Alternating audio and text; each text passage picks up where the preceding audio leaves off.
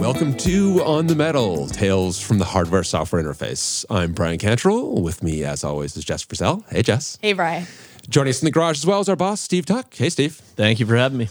All right. And Jess, you want to introduce who we've got in the garage today? Uh, yeah, so today we have Jonathan Blow, who created The Witness and other games, and I played The Witness, so I'm actually a huge fan.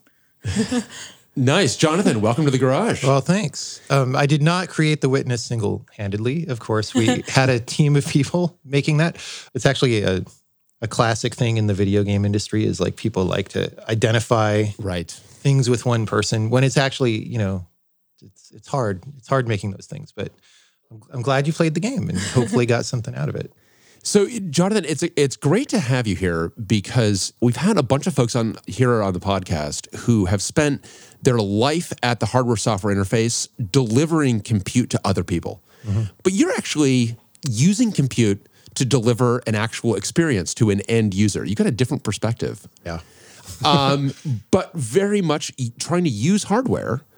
And you know, when when you and I first met, one of the questions I asked you was, out of curiosity, how much hardware capacity would you use? And you told me I will use anything. I will use as much as you give me.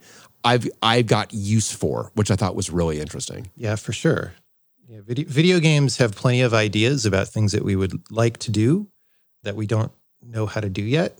Um, unfortunately, a lot of those ideas, like the more concrete flavors of those ideas, are all in the same direction, like visuals. You know what things look like, which is um, I don't know, like if you if video games like have a body, like we've been working out the biceps for a long time because those those make money easily or something. Um, right. Um, but there's all sorts of other things too in game. Like if you look at games these days, there are a lot of areas that are not like directly the pixels on the screen that that get underrepresented in terms of technical effort so far, like animation or something, or um, even audio, like the way the way audio processing happens in a video game is, yeah. is usually relatively low tech compared to the graphic. We're, we're starting to beef it up, right? But the thing that makes games so hard, right, is there are many, many, many different categories of work that all have to come together to make the final thing. And every one of those is indefinitely fractally complex if you mm-hmm. get really serious about doing a good job at it. You know, and and then of course that just means bad things in terms of your to-do list if you're trying to build one of these things, right? Right. Well, it's interesting you said that about like the animation, for example, because I remember the like Prince of Persia when I was a kid was yeah. just mind blowing. Even though the graphics were simple, the animation was so amazing. Well, uh, so sometimes things are easy until they're not, right? So the thing about Prince of Persia was it's a 2D game. You're viewing it from the side, right?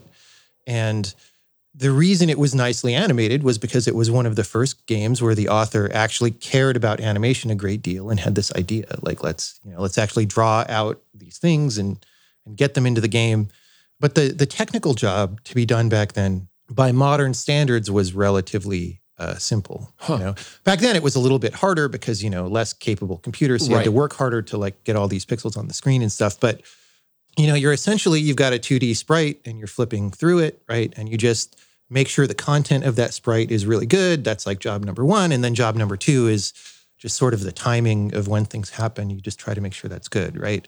So now in in a current game, you know, you might have a character moving around in a 3D world and so objects are 3D, so they're more complicated. They have a lot more degrees of freedom. You expect them to move like different parts of an object to move separately. It's a very different thing from from having a sprite with some data baked in that you're just flipping pages on, right? And in general, because of this increased complexity, you have more of an interaction between things in their environments, and you can't really get away with the same stuff anymore. So in Prince of Persia, I'm, I'm having a little bit of difficulty calling up exactly what the screen looks like. But in, in all games of this kind, you sort of treat the character as a box right. or something, yes. right? Yeah, yeah. And you do collision with the environment by saying like, okay, does this box overlap with other boxes, for example? Um, some games would do pixel accurate collision detection, but sometimes you don't actually want that, right? I'm not sure exactly which one this game did, but but either version of that is a relatively simple problem. In 3D, you can't really do that. for various reasons. But like if I'm if I'm walking around on the ground and there's like a tiny rock on the ground that's kind of sticking up and like I'm colliding with it and I can't go, it looks to a player like there's just some kind of invisible wall. Like I have no, it feels terrible, right? Right, right. And so just the the degree of work that you have to do is just a lot. A Interesting. lot different. I, I, I'm not explaining it well enough yet, but it would probably take like an hour to just explain that point. And work from a like computational work from Yeah. So, I mean, just taking something like like let's detect a collision between something and its environment as an example, right?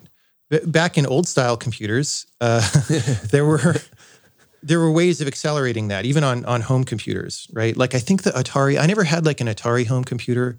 you never. But I- oh, really? Wow. No, I was I was a Commodore 64 TRS-80 guy. Okay. When I was when I was in high school, which is not you know compared to your previous guests, you know that's recent history. You know, well, well, but, but- the- but the, you, you and I are of the same vintage. So Yeah. this, this, I mean, I, I, but I did have an Atari Twenty Six Hundred. Um, Oh, a 2600 I had, but Yeah, I, I mean like the the the, the computers, The right? 800. the 800, Yeah. and whatever the other one was. Yeah, so those I believe had like like collision registers you could query, where Oh, you would really? like you would like draw Oh, a sprite, and then you could ask what pixels of this sprite hit pixels of this other sprite or Okay. something, right? And that was a way of of speeding up this kind of a, a problem, right? Okay. and that works fine if you're doing the something Atari Eight simple. Had that. And something had that. yeah, no, you that's know? fine. Yeah, no. I just, I, a friend of mine had the Atari Eight Hundred. It was kind of an.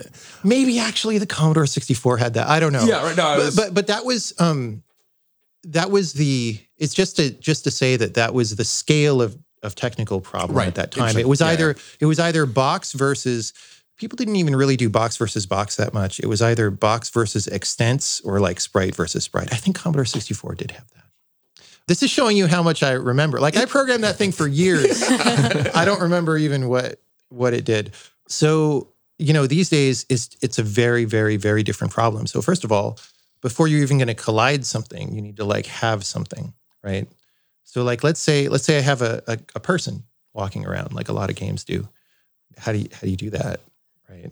Well, you could imagine, for example, and the earliest 3D games do this. You could example that much like you do sprites by having like a flip book of images, you could have like some poses of a person doing a walk, and you somehow represent the geometry in all these poses and you flip through it, right? Very early game 3D games, like Quake 1 did this, for example. Hmm. It doesn't do it anymore, like modern, well, sort of. But anyway, that has a lot of drawbacks, right? Okay, so how do you represent the geometry? Well, you have points in space. So there's like a 3D coordinate for every vertex. And then you have what's called an, an index array, which is just like, let's define a bunch of triangles. Or, or back then, we were all like, maybe you should have higher order primitives or something, but it's still triangles today mostly.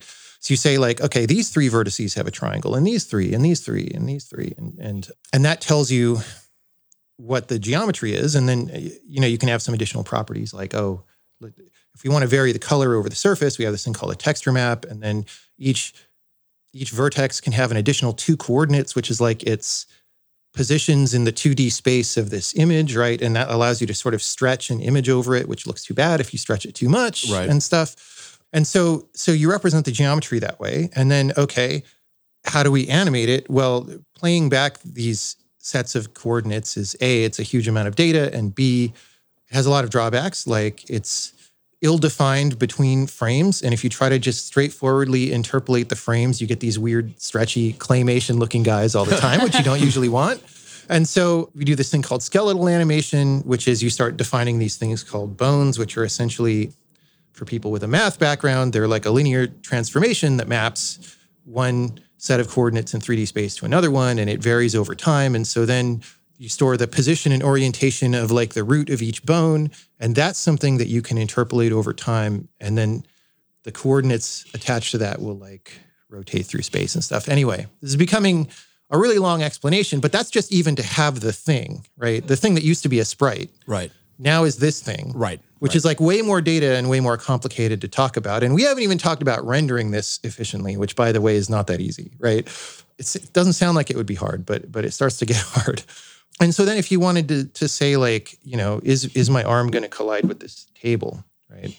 Well, you you need to start thinking about things like how how accurate does that collision need to be for example, right? Um, do I is it good enough if I just represent around my hand with like a, a relatively conservative sphere that that captures all the volume, and then if it comes close to the table, if there's a tiny gap down there, can I see that or not? Right? In a first person game, you might see it if the gap is big, but in a third person game where the camera is way back, you maybe don't care about that, right? Hand against table is a weird example. It's not really something we would do in a game that much, but like character against a wall or something, Right. right? But you know, and, and then you start saying, well, okay, so maybe I, I had these invisible boxes around all these bones that I was just talking about. So there's like one on my forearm and one on my wrist and one on my shoulder. And then, so a character might have 30 or 40 of these. They're animating all the time. And then I need to sort of do some geometric intersection operation to, to intersect the arm with the table, right? Except that's not good enough because if my arm is moving fast, it might have gone through the table. Like it might have been above the table on one Right. frame and below the table on another frame. So then you have to like do some kind of time interpolated collision operation or something, have some way to make sure that you don't skip that. And then the problem with all that is once you start doing math like this, it's hard to do that in a frame rate independent way. Right. So what if I'm running this thing on one platform and it's kind of slow and I'm getting like 20 frames per second, and someone else is running something at 240 frames per second, which is not uncommon number. That's an like actual gaming monitors these days are 240 FPS. Does the thing that I programmed feel different or the same under those two conditions? You know, like the way the way that you might write a physics equation, for example, you know, like just doing like a Newtonian, oh, this thing is moving around and it's being affected by whatever, right? So you might update the position based on the velocity, right? Update the velocity based on the acceleration, and then apply some friction, like, oh, it's in air or water, so we're going to multiply its velocity down.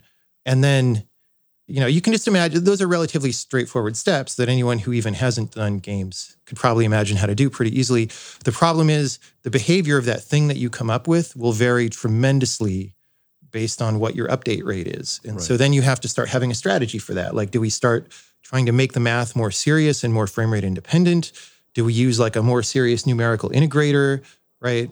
Um, let's not go into that, but it's just not it's not simple, right? Right. And, and all of this is like to do the thing that you used to be able to get in hardware, like oh, this sprite overlaps this one or not, right? Um, and, and so yeah. Then, so how much do you are you able to kind of use von Neumann computation for that versus say special purpose hardware or special purpose accelerators? I mean, how much of that? And and I assume that boundary has shifted over time. I mean, it's complicated, right? So, so in principle, as far as I know, okay, the main kind of acceleration that we might use today, right, is uh, a typical consumer PC or a game console has a has a pretty serious uh, GPU, right, graphics processor on it that probably has more transistors than the CPU, right? Yes. Uh, but but Right. it's um it's set up to do a different kind of a job. I don't really think of it as non von Neumann, right? It's just it just wants to have a lot more threads working than a typical Yeah, that's you know yes, a, a typical CPU, right?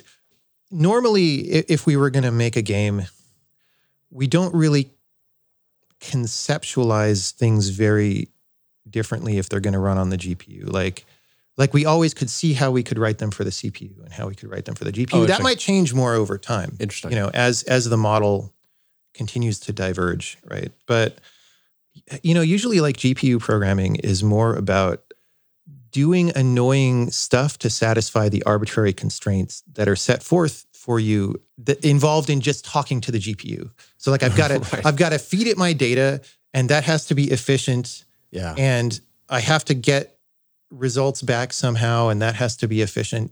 And and it's just there's this really weird, right? CPU talking to GPU is slow, GPU talking back to CPU is slow.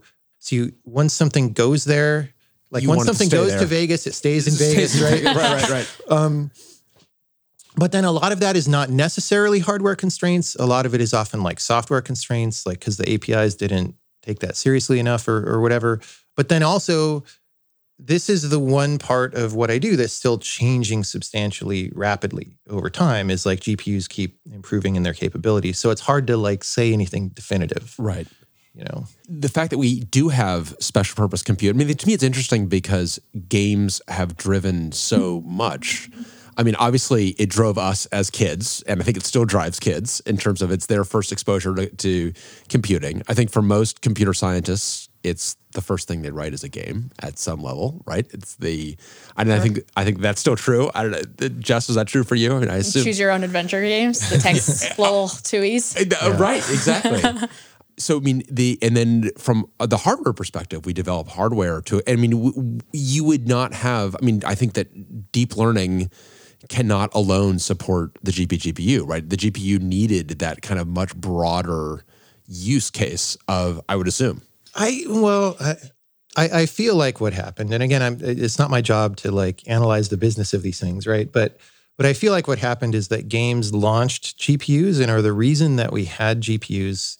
And and like I said, games always want more computation, right? Right. And and that's why there was this race because whoever made the faster GPU could could show demonstrably better results. It wasn't just a number. It's like look at the screen. It's like this, is actually this is better. this is better. Right. Yeah, and and that that happened for a number of years, but I feel like now the the deep learning people and the Bitcoin miners, Certainly the Bitcoin miners. you yes. put those two sets of people together, and they're probably a lot bigger than the or the, the game the game market. I feel like, but I don't know for sure. I, yeah, I don't know for sure either because I feel like when the certainly I think that it, we saw that the cryptocurrency mining was more was playing more of a role in that special purpose compute than anyone realized when it kind of disappeared and all of a sudden it's like wow where did a lot of the demand disappeared Yeah. when and, and that would I mean that that demand so uh, correlated to the kind of the price of, of various cryptocurrencies. I mean it's it's uh, kind of so it, it, I mean it's hard to know how this stuff is being used, right? I mean it's like you, it, it's sold, but you don't know actually know how people are necessarily using it.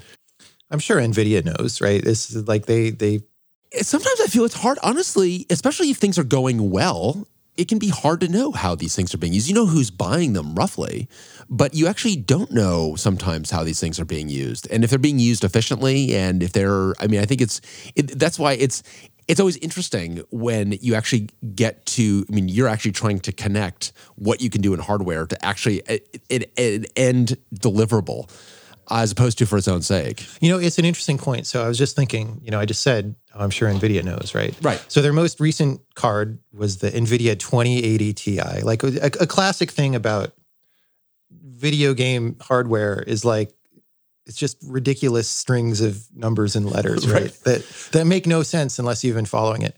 So so their whole marketing for that was like it has this capability to do onboard ray tracing, like RTX was their thing, right? And it's it's honestly it's a little too early to try and do ray traced rendering in games. We do a different thing usually. You could, you could maybe add it a little bit into scenes and, and get a little bit of a, a bonus, but it's it's a little early yet. But that's you know the, the way this always works is you start and it's a little early, and then next generation it's less early, and then Right. eventually it's the thing. So so we're sort of on the leading edge of that, I think. But the point is that their their marketing behind that card was this ray tracing thing, which like deep learning people don't care about and Right. Bitcoin miners don't care about. That's Right. just a game thing. So they must still think it's important. Yes. I, oh yeah, yeah, yeah. I think Yeah. It's, I think that the the consumer market drives more broad compute innovations than I think anyone really wants to talk about.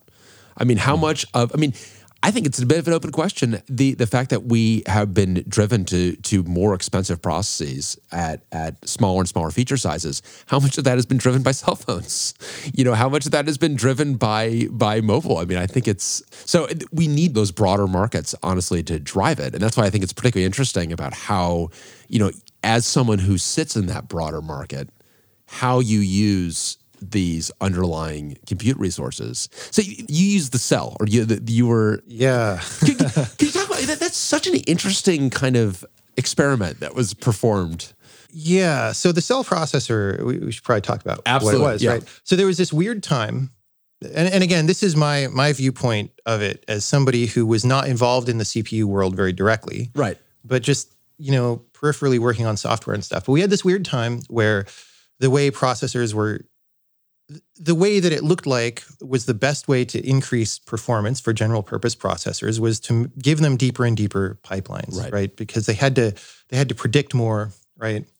And you know that obviously starts eating a lot of power. It's expensive and and all this. So people started looking at like what what can we do if we take some of that die space that's being reserved for you know speculative execution, right? Right. And and just try to do something more straightforward with it. And so the cell was an attempt to say, okay, for for what we're paying to do all this stuff, you could have a number of like much faster, much tighter cores, Simpler right? cores. Yeah. Simpler. They'd have their own memory, Right. right. So they don't spend a lot of time waiting on memory, which is one of the reasons that you need speculative execution, for. Right. The, the memory wall. Right.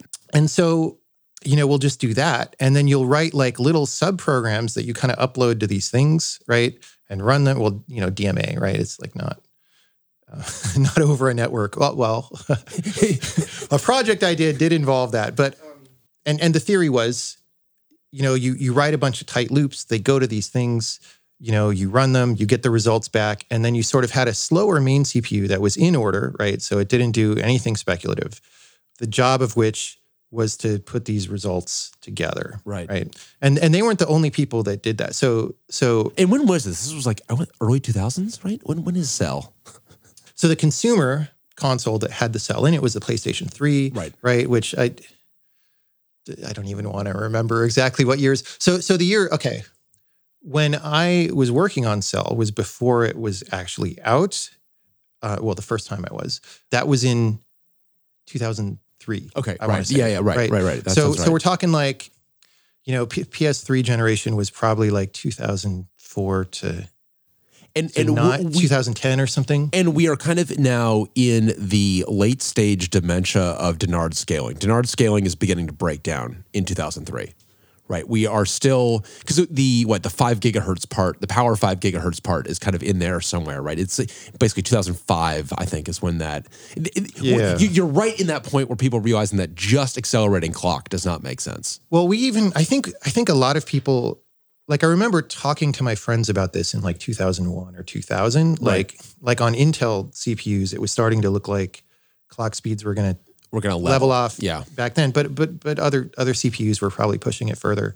But yeah, so and and they weren't the only people who had this thought. So so the Xbox 360 which was the competitor console for that generation didn't do that, but they said like look, instead of one fancy you know, out of order core, we're going to have three in order cores, and you could have three cores, right? What's, Right, right. What? How could that possibly be bad, right? And the answer is Amdahl's law is why that's bad for both systems, right? And so, uh, something that would happen on the cell processor is just like, okay, first of all, it's actually a non-trivial problem to try to factor a program into these little little tiny pieces that will go onto this coprocessor and run quickly and as an outsider looking in, I have to tell you that was my first impression of Cell. When I saw it, I was like, "Wow, this would be hard to program." well it, it i mean because you've got so many. I mean, you got to keep these units busy now. Now, now all Yeah. the, the, this kind of this scheduling task has been thrown back on the programmer.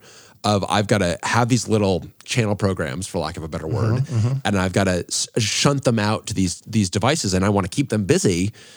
And then how do I observe? How do I figure out what's actually happening where when? I mean, it, just, it, it felt like it would need a, a lot of but, cognitive load. But even to get to that problem is actually kind of hard. Oh, so here's the thing about video games, right? Like there's different classes of problems, right? There are problems that that are called embarrassingly parallel, where it's just like, you know, the the data do not have much dependency on each other. Right. Right. And so so that's a thing that you can factor out and put on the side, right? So games don't have that much that's embarrassingly parallel. Oh, like like most Okay. of what we do has very heavy data dependencies, on each other. Okay. And Yeah. and this has a lot of even just outside of like what CPU you try to run on. This has a lot of implications. Like so so you know when you go to computer school and they tell you how to program that you should factor your programs in certain ways so that this doesn't talk to this this module does not talk to this module, right? They they don't know anything about each other. That like doesn't make that much sense on a game because in some sense games are about mixing things together and having the complexity come out on the screen in a delightful way, right? Right. So like if you're Right. generating sound effects, those sound effects Need to be should connected. Yeah, know interesting. what things look like, Yeah. right? Like it should know what the surface looks like Yeah. and like how many dust particles are happening. And and so like a game is like a giant nexus of of information coming together. Of and so have yeah. fun have fun factoring that onto your co-processor, right?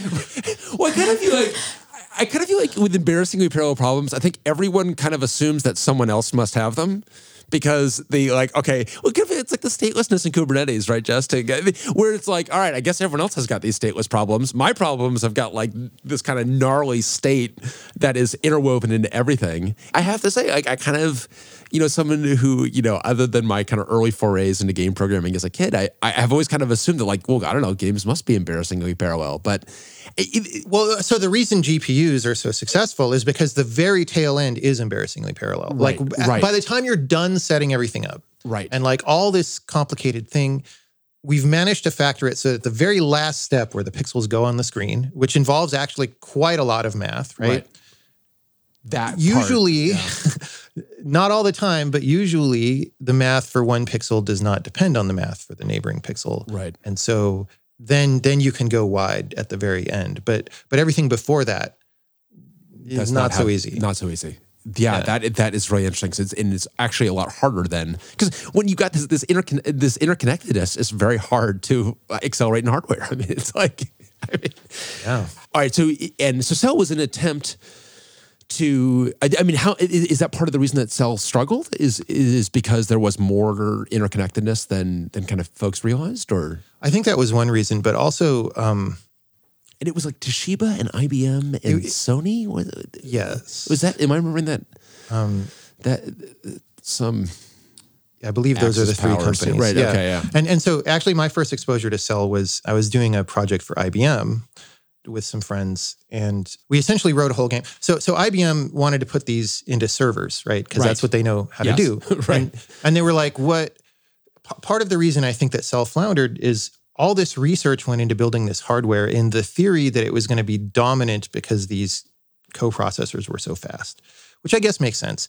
But nobody really had mapped out all the way to software of like what actually is this for right? And so they had weird stuff like oh you're going to have this in your refrigerator and it's going to be awesome. And and like the the, the sony people ah, see I, I i know people at sony so they'll get mad if i bring up embarrassing things in the past but they were saying things like you know when you buy a playstation 3 if you're it'll talk to your refrigerator to get more processing power or it'll it'll call your friend's PlayStation down the street to get more processing That's power. That's nuts. Right? Yeah. They, they, were actually saying that publicly, right. but, but also whether or not that's technically feasible at the hardware level, right? Which, whatever it doesn't make sense in terms of a game. Like in a game, you need to know how much processing power is right, available right. to decide what like, to yeah, do. I can't like, is your fridge available now? Is it not available now? Like, I don't want. to... And also, can you imagine? Like, yeah, well, you beat me in that game because like my fridge, someone opened my fridge and I lost the computational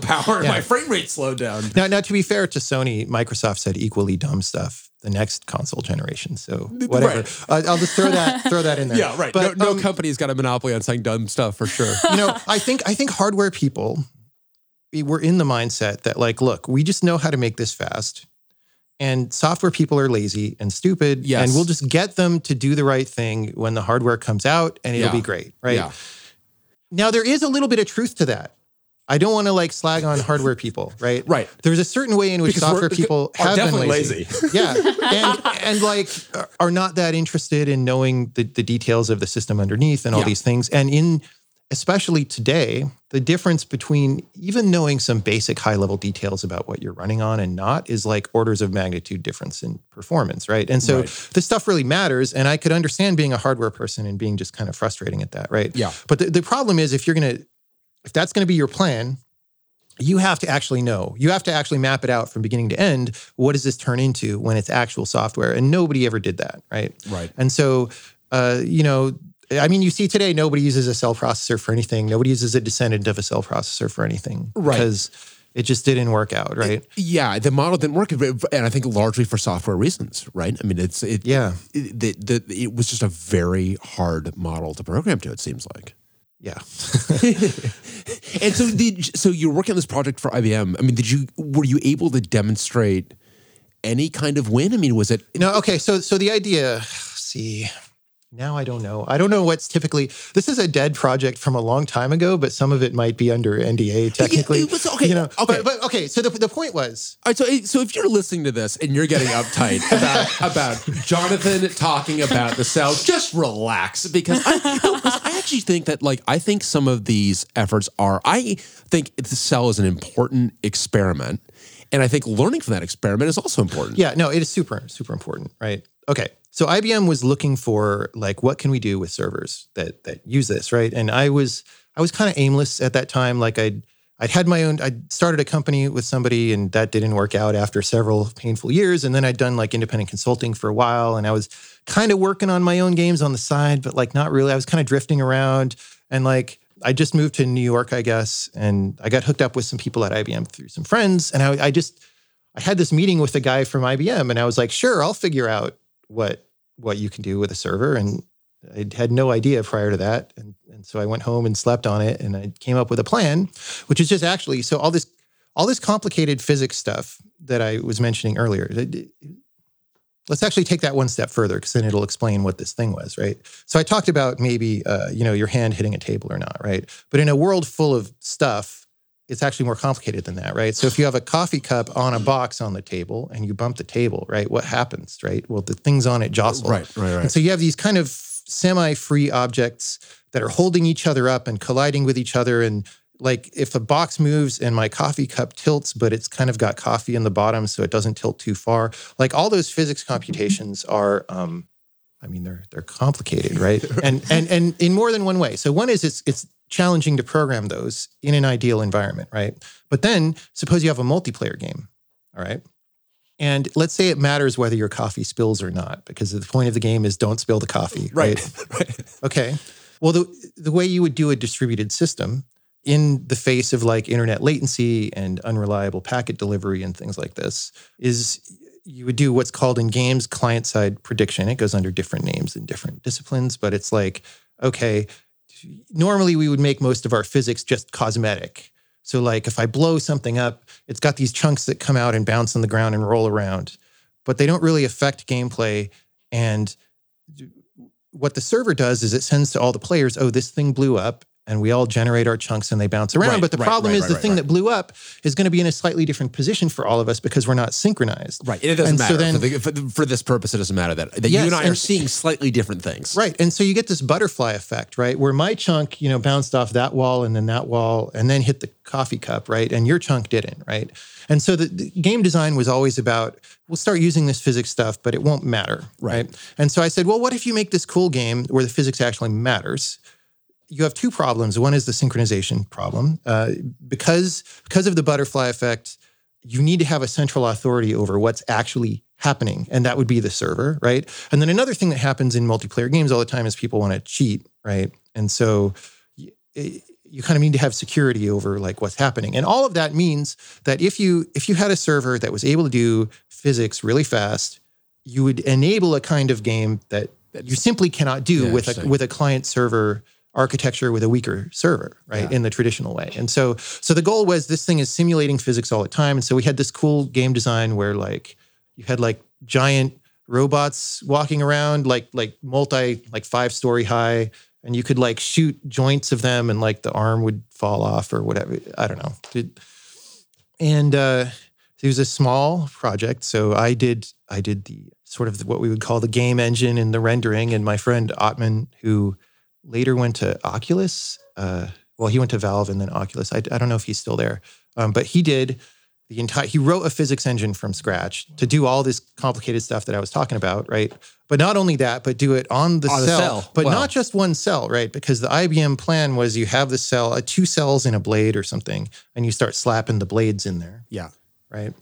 And well, how do they talk to each other? And the answer was 10 megabyte Ethernet or something, 10 megabit. What was it?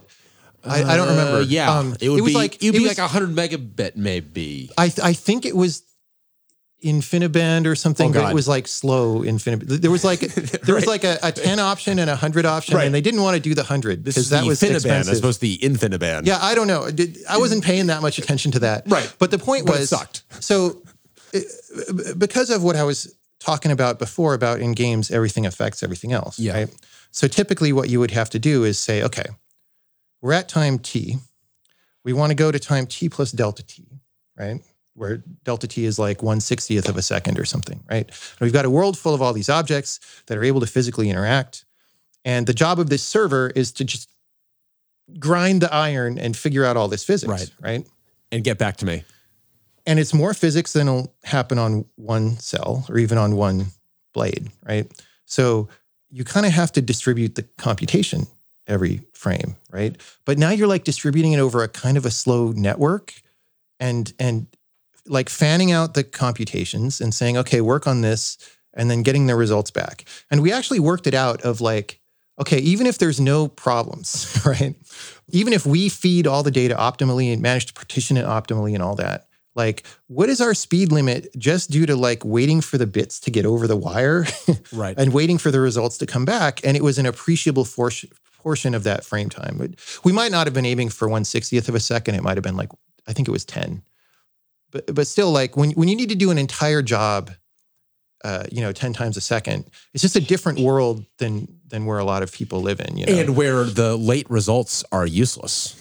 Yeah. Right, right. It's like if you can't get back to me within 100 milliseconds, whatever you know, whatever my frame is going to be, like it, just forget it because Yeah. I the, we need to move on to the next frame. Yeah, and so so that that particular, you know, I don't like we wrote we wrote our final report for IBM, right? And and our report was, this is not good hardware to to do what you want to do actually, and here's how you know here's try to be helpful, like here's how you could change it and whatever. But um, they didn't like that because you know if they're paying you to do a project, they want you to to tell them how good their thing is, Oh, right? sure. Like that. And I, I've actually been in that scenario multiple times when I was like a consultant where I would tell people that something is bad and that's not what they were hiring me for, right? And that Right. caused Right. I'm sorry. You were hired to describe how great this was, not to actually. yeah. I think we've all been there, to be honest. We've all been there. well, and, and I think it all depends on like what do you title your report to. I remember talking to another technologist who was talking about he had a, an internal report that was not received well. Entitled "Burn the Boats." I'm like, was it actually called "Burn the Boats"? Yes, it's actually called "Burn the Boats." It's like, all right, well, you know, it's you Your know, baby is ugly. Yeah, exactly. like you know, kill all management. Why? What's wrong with this report? It's like, well, I don't know. Yeah, this was not that bad, but it was like it was like we were like, look, you need at least 10 times faster, you know, Ethernet on this. And then even if you had that, it's still not that good of an idea because because you know, so you start if you're to try to solve the problem I just mentioned Yeah. of like we're waiting all this time just for the bits to go out and come back, right? Well, you could start engineering that, right? Like why don't we start compressing the data on the way out and back and why don't we get like super smart about like what we transmit and or why don't we hold a lot of state on the individual blades, right? So like maybe maybe this one is authoritative over a portion of the world and then if somebody crosses some invisible border, you know, we move it to another one and Right, then what right, do you right, what happens if it's in the middle, right? Once you start doing that stuff, and and we and we could have done some of that stuff, and it would have helped, right? But so first of all, you start driving complexity through the roof, which, like in some sense, was not like you were supposed to be doing it much easier, and so that's indicative that something didn't turn out how you thought. Right. It seems that I mean part of the the purpose of this was to make it, I assume, not just faster but easier to write games. I mean, because what are the challenges? Well, okay. I mean, the history of games, it's it's it's weird because the history of games has been us getting more and more complicated and doing crazier stuff in order to do better stuff, right? But there's a there's some point there is a cost benefit analysis that has to happen, right? Like how crazy are you asking me to be for what benefit? And Right. you know, to be to be honest, like it was my idea to do this kind of game, but like the idea of a physics-based game that could sort of only happen with a big iron server is it's not that great of an idea. I mean, maybe it would be if like physics was better. Like, you know, even today in 2019, like game physics are kind of floaty and weird. And maybe somehow if you got a really high quality experience, it would be a really good idea. But like, it wasn't a super good idea, I guess. And then how much are you paying to do this not super good idea? right, right, I mean, right. All right, we're going to take a quick break, uh, and then we'll be back with more Jonathan Blow on the metal. On the Metal is brought to you by Oxide Computer Company. Well, I got to tell you, the podcast has been more successful than I originally anticipated. Hey, that's great. Yeah, there's, good news. Folks are uh, are liking the content. There has been some negative feedback though. What from the podcast? The podcast is great. These interviews are amazing. The podcast themselves, folks are liking. I've gotten a couple emails specifically calling out the repetitive ad content that's we- driving them crazy. We only recorded three ad rolls. I know we got a lot of ad breaks. they were reminding me in email about the fact that there's only been three ad rolls that they've had to hear again and again and again. Oh my God, we're so sorry. I mean, it's a great podcast. We don't want to ruin it with repetitive ad rolls. Yeah, so I think it's something we should keep an eye on. Okay, so in the meantime, we should just tell people to go to oxide.computer, I guess. Yeah, that's that's all we need to All do. right, sign up from the mailing list, and then we'll just like we'll we'll shut up. And hey, if you got any feedback on the ads, like definitely send that to us, right? Sure, we're getting it. All right, sounds good. Back to the show. All right, we're back with Jonathan Blow. I could say one thing before the question for I did later. So I did I did two things on cell, right? So that was one of them. And then the other one was a lot easier and more simple because there are there are some embarrassingly parallel problems in games still, again, because we managed to factor it. And one of them is is like particle systems, which is a like games like I mentioned explosions before. So you might have chunks of thing in an explosion, but you'll also have just like lots of little like dust particles and smoke and whatever. And and the way those tend to happen in games is with a system that just does a bunch of little billboards that are animated over time and like they may have ways of interacting with the environment but it's very constrained so it's like a separate it's like its own thing right and whenever you have something that's its own thing you can optimize that and, Right. and crank on it right and so But you know, I think you're making an interesting point earlier that when you have something that it's its own thing, it's not necessarily that core to gameplay because Yes. part of the game is that interconnectedness is what makes the game interesting. Yes. However, you know, every once in a while we discover things that are exceptions to that. So, like particles are great because you just have a lot of them and they really help things look cool, right? And Okay. we just found that. And Okay, but so and know. how, but how much of that is like it like wow, this game's a lot more fun versus like okay, this this definitely looks better. it's it's more the second one, right? But but actually, even in the earlier days, those two were not as clearly differentiated. Like now, graphics are pretty good, Right. You know, but but back then, eh, you know, Because you know, I watch the games my kids play, and they basically play the logical equivalent of Atari Twenty Six Hundred games. I mean, you know what I mean? It's like they the, the games that are really captivate them are the games that are super simple but have great gameplay. Yeah. you know that aren't actually there. are the- No, the- the- you know, no no particles. yeah. I mean, And maybe my kids are like have a low bar for their own entertainment, which is something that I've always believed. So, um, Well, I mean, there's weird generational stuff that happened, right? So ar- ar- around the time of Minecraft, which may be one of the games that they play, I don't know. So so Minecraft came out, and it was this super low res, super chunky, very pixely, both 3D and 2D, and, and everybody looks at that who is a professional game developer and says, "Oh, you know, yucky graphics or whatever." But kids don't know that. right. They don't know that we worked so hard to get away from the Atari 2600. They just think like, "Oh, that's a retro style or something," right? Right.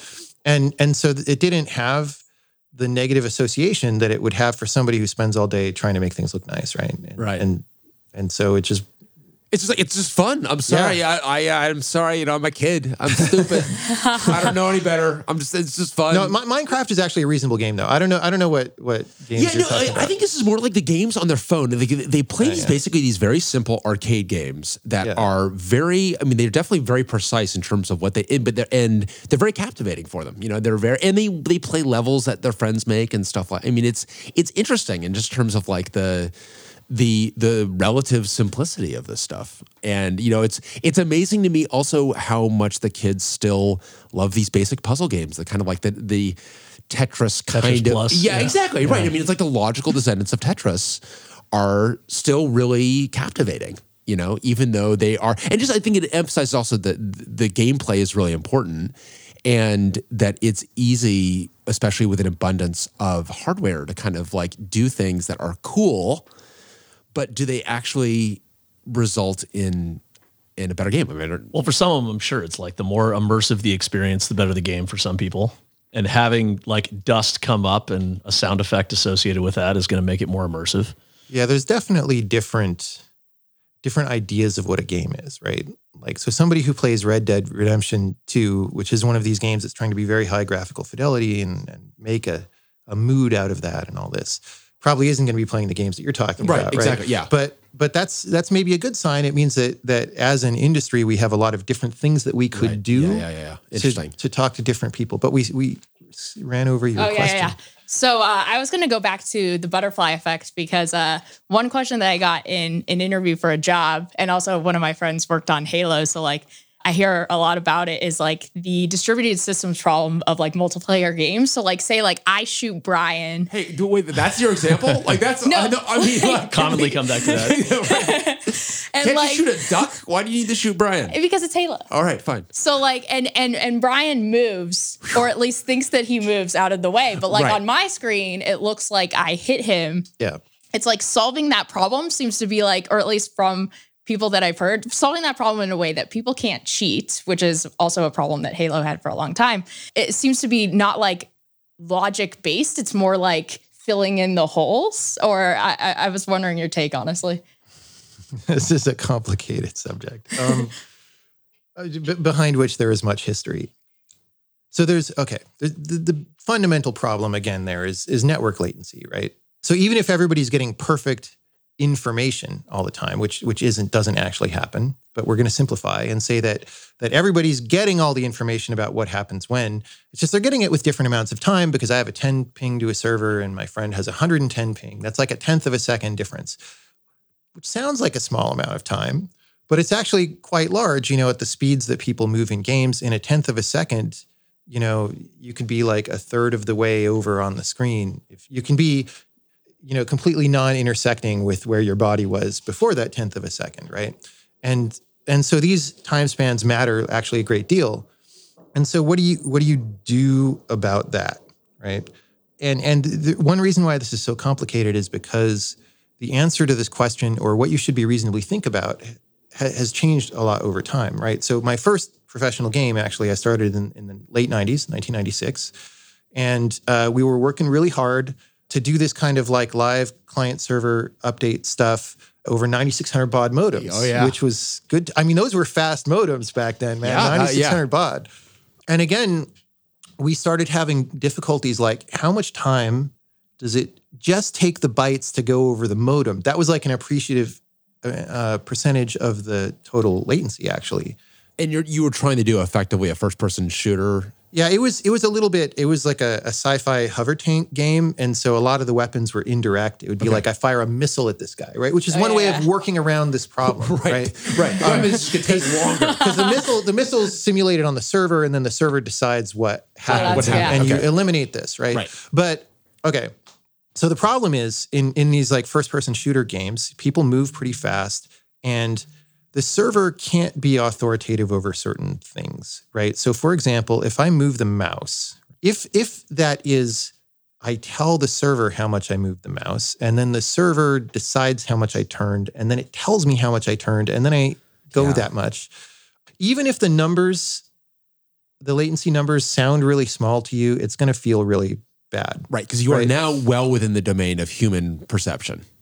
and not even just perception, but like there's a way, like I- forget the name of this, but there's a way that like humans use tools, right? Where like you, you consider it part of your body almost, hmm. right? You know, so if you've got a hammer in your hand, you're not thinking that hard about the fact that you're using a hammer or you're holding a thing that's hitting a thing. You're like, oh, I'm just whacking this thing. There's some kind of like like mental fusion that hmm. happens, right? Hmm. And so games take advantage of that actually, right? So if you're playing a keyboard and mouse game, I mean, Destiny is usually a gamepad, but mouse is a little bit harder, so I'm gonna use that one. You know, you you somebody who's played these games a little bit doesn't think about the fact that they're controlling it, right? They're just moving their hand and it's instinctual, right? And you kill the ability for that loop to happen. It does not start- take much latency, I would imagine. Yeah, not to- much. Well, and also variable amounts of latency, right? Oh, Because- interesting. Interesting. because if it like your body Your can, brain can adjust. surprisingly Interesting. adjust to a fixed amount of latency. It's not good, Right. But you can, Right. But but when it's you know going up and down, you're like, I don't. It just feels terrible. It feels very frustrating, right? Interesting. So, well, what do you what do you do, right? And so what people started doing, th- there were some famous uh, presentations at, at conferences in like maybe late '90s, early 2000s. I forget. Talk, uh, evangelizing different ways of solving this problem that I didn't personally like. So one of the things that you do, uh, well, eh, okay, there's at least two different problems, right? So one is this problem of variable latency. People are are seeing the world state with different. Uh, how do I explain all this? Mean, there's a skew, right, in the way that they're seeing the world. Yeah, I mean, okay. There, there's the fact that that where I see things is by definition not where the server thinks they are. Right. Right. That's one thing. And then you have a second thing that's like if two people take an action at about the same amount of time, about the same time, and it takes a certain amount of time to travel to the server, and they're conflicting actions like who wins. Right. Right. That's a whole other thing. Usually we punt more on that second one than the first one. But anyway, so so if we go back to the gun example, let's say let's say you know you're you're standing there and then you duck behind a corner, right? In in 100 milliseconds, uh, but I shoot you before I see you duck behind the corner, right? Or we could even take the corner out of it. Let's just say you're in the open space, right? So so what what a lot of systems did that people started building was like, okay, we look at when the shoot message comes in, and we'll sort of go back in time to like Oh, interesting. uh, to when it was actually fired. when what we think your latency was, which by the way may not be a correct number, Right. especially if it's fluctuating, right? Okay, we like go back in time that much and see if it looks like you were hittable from where I am, like not not by exactly where I was pointing, because again, that won't Huh. totally make sense, but like in general, and then we'll count you as hit or not hit, right? But what that looks like from your side is like we're in this intense gunfight and you get some shots off and you duck around the corner and maybe I hit you around the corner, right? Because Right. you weren't around the corner before. right. And maybe, and, and again, this is where it gets complicated. Like maybe at the time when the server needs to make the decision, you weren't around the corner yet according to it. Right. Right. Because the server could decide, oh, you're behind the corner now, but you weren't before, but we're going to give you the benefit of the doubt or whatever. There's all sorts of weird heuristics Huh. Interesting. the fact that there's all sorts of weird heuristics means that by definition, not everything is going to feel good. Something's going to go wrong, right? Right, So it's kind of at its core uh, not that solvable of a problem, right? But I mean, you know, today internet is a lot better usually, right? And so you have some of these things like like uh, you know this thing Google is is doing right now, the Stadia thing, which is like, look, the entire game just runs on a server, and we just send you the pixels, right? Which doesn't. It's not how I would do it. Let's put it that way. that seems uh, I, the Stadia seems to have it seems to be rather controversial. It Yeah. seems, Yeah. it seems to have. Uh, but but we can just use that to highlight the fact that like the assumptions there have to be very different. They have to be that like oh latency is going to be consistently very small, right? Right.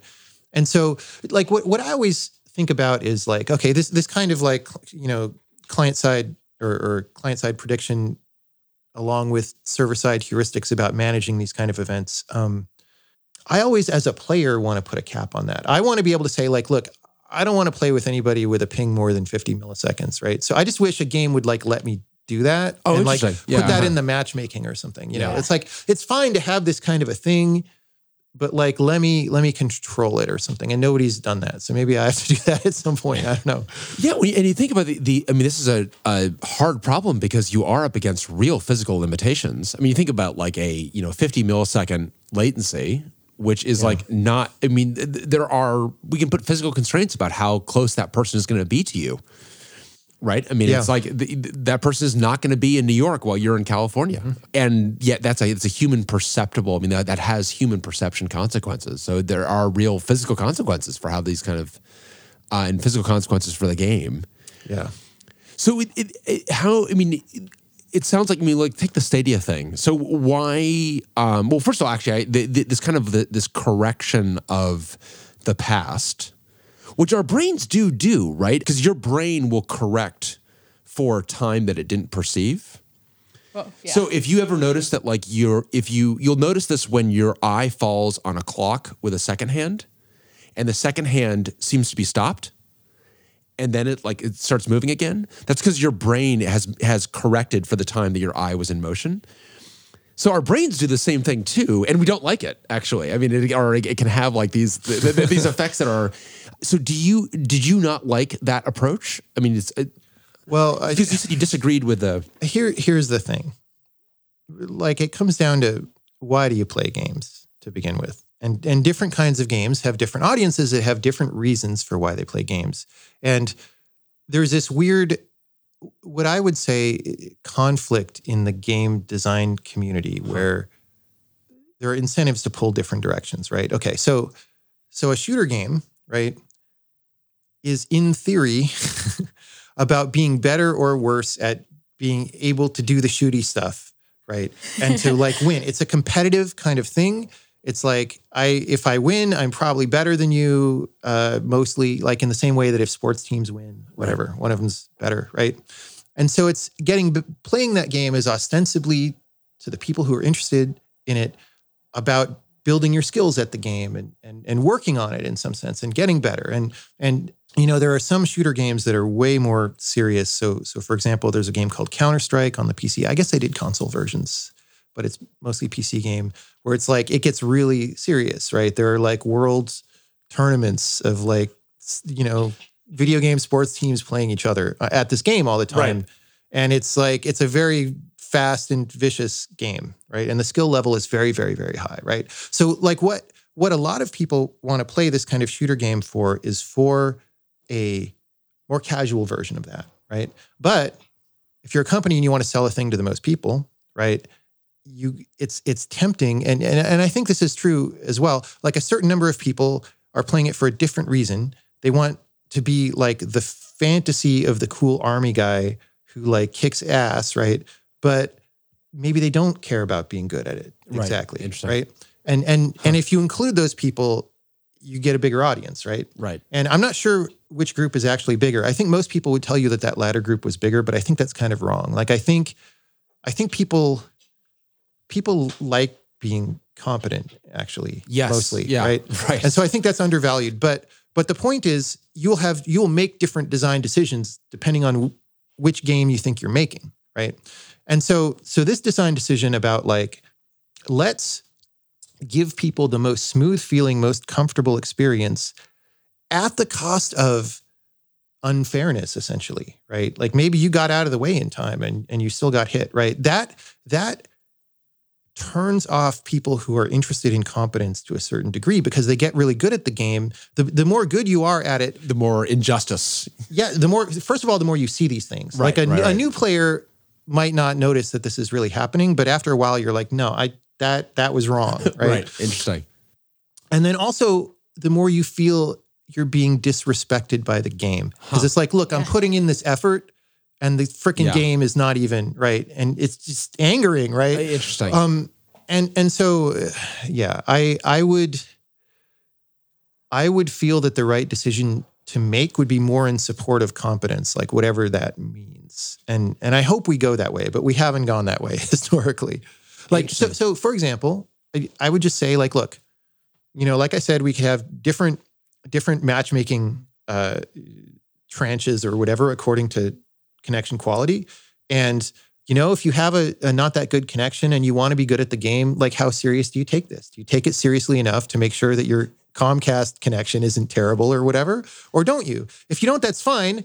But you just can't play in the top thing, right? Right. And and I would prefer that as opposed to like just pretending like you're having a fair and reasonable match Hmm. when you can shoot somebody half a second ago. Like that, that doesn't make sense, you know? Totally. Interesting. So when I think getting to why like why games because there are there is so much I mean uh, there is such a, a, a wide I think well there there are a lot of different games out there but I feel that that the ones that are popular with the broadest possible folks are not necessarily the ones where the industry focuses. Is that a fair assessment? I mean it feels like that the industry focuses on a, a narrow tranche maybe for, for economic reasons maybe. I mean, God knows my kids have never paid for a game. You know, I, there's almost not really one video game industry now. Right. You know, Interesting. there's the, the traditional one, which is the one that I live in, right? And all this stuff I was talking about, about physics and whatever, is all from that one, right? And then there's like the iOS game industry, Right. which is uh, like hopefully your kids are not playing the most exploitative games, but like a lot of these are like I think of them as just like pretending to be games uh, in order to have a microtransaction button or something, Right. you know, Oh, or, or to show yeah. ads.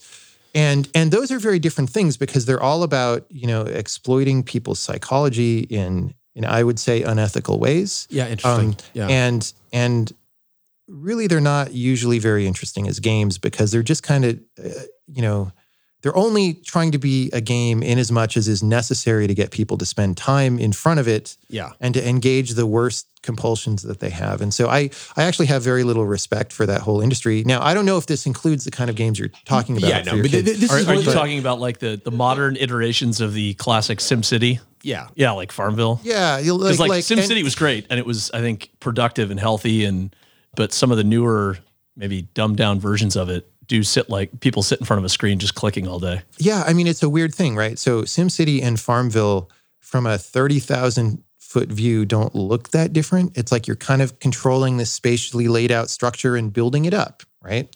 But like SimCity is a creative activity that involves thoughtfulness and problem solving and skill, and Farmville is just about getting you to sit in front of the screen for as long as possible. It's a slot right? machine. Right. They're they're Yeah, two right. different things at a at a basic level, and I don't like that. And and again, this makes people in my industry mad. You know, when I just when I just say it that bluntly, because it's like, look, you, I mean, I say it different ways at different times, but but like, if you don't respect the player, if you're not trying to actually give them something, if you're purely entering this from a perspective of trying to take something from people and give them as little as possible, I mean on the one sense, that's the optimization of, of capitalism.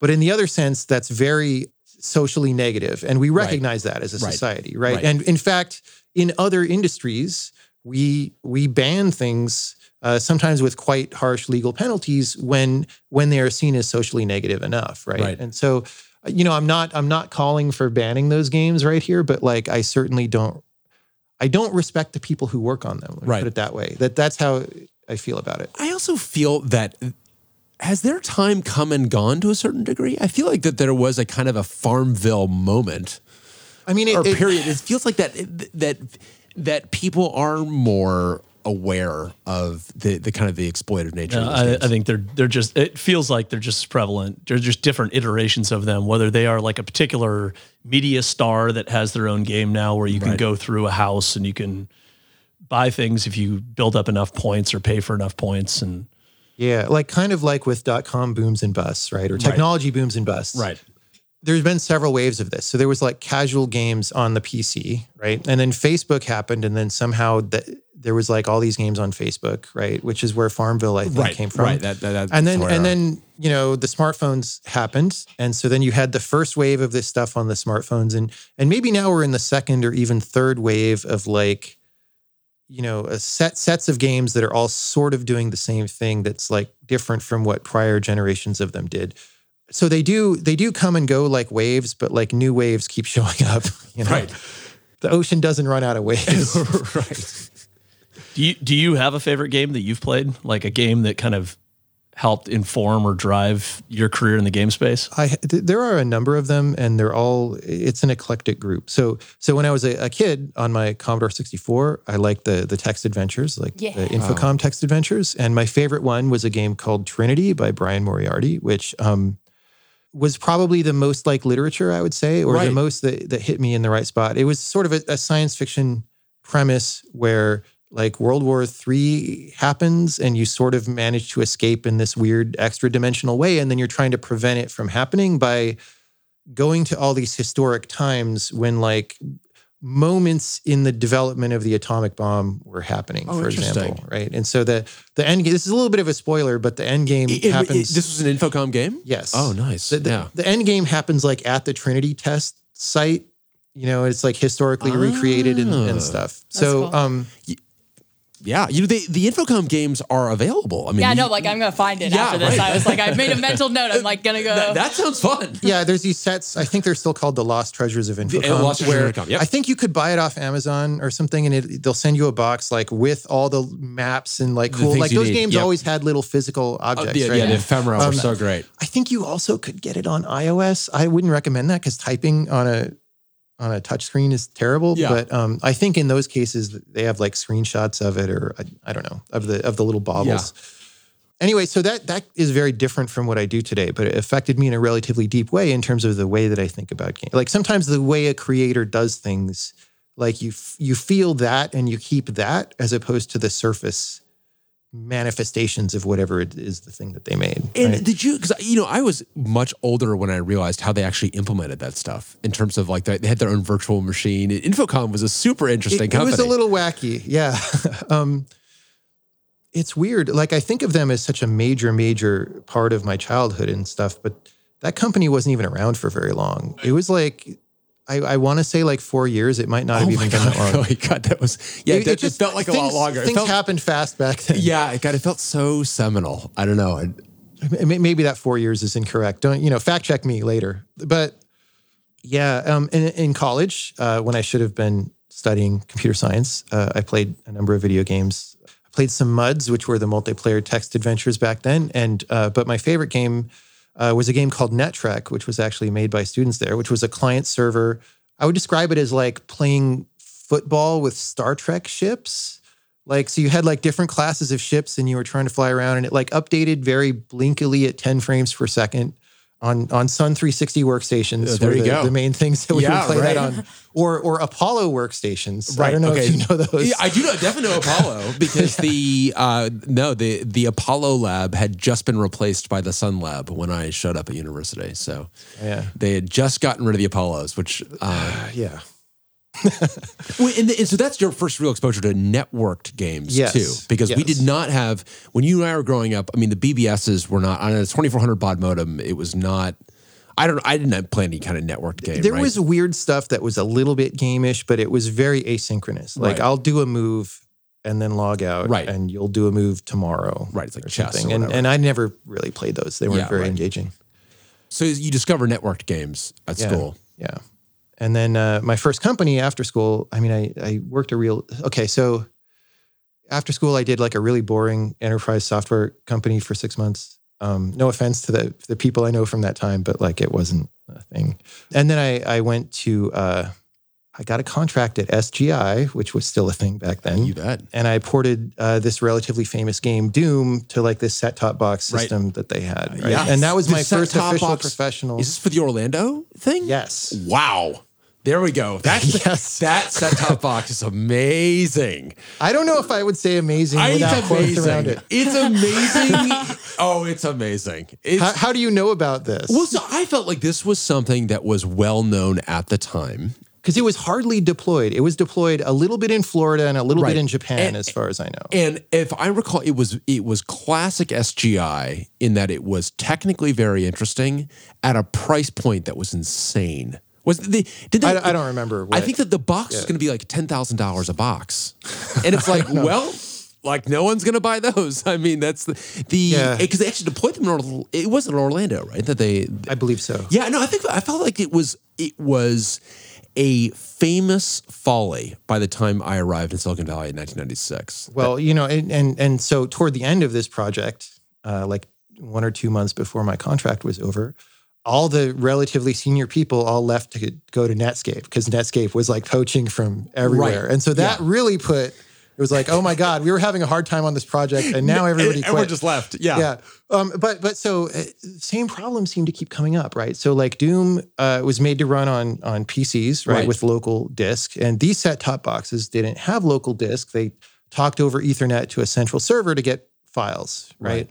And that's fine if you want to read big files but like doom you know it's got it's got a, a thing called a, it was called a WAD file for Doom, but it's basically like a zip file or a package Right, where you put file. you put a bunch of little pieces of data into Yeah. one file, and it would for a given level it would look up an index of like okay which graphics do I need Yeah. and which sounds do I need, and it would it would seek back and forth around this file, and of course the API for this for this set top box system like didn't have an efficient way to do that. It was like if you did a lot of small reads, each one was a round trip to the server and back, and Right. like who knows. So I actually shipped.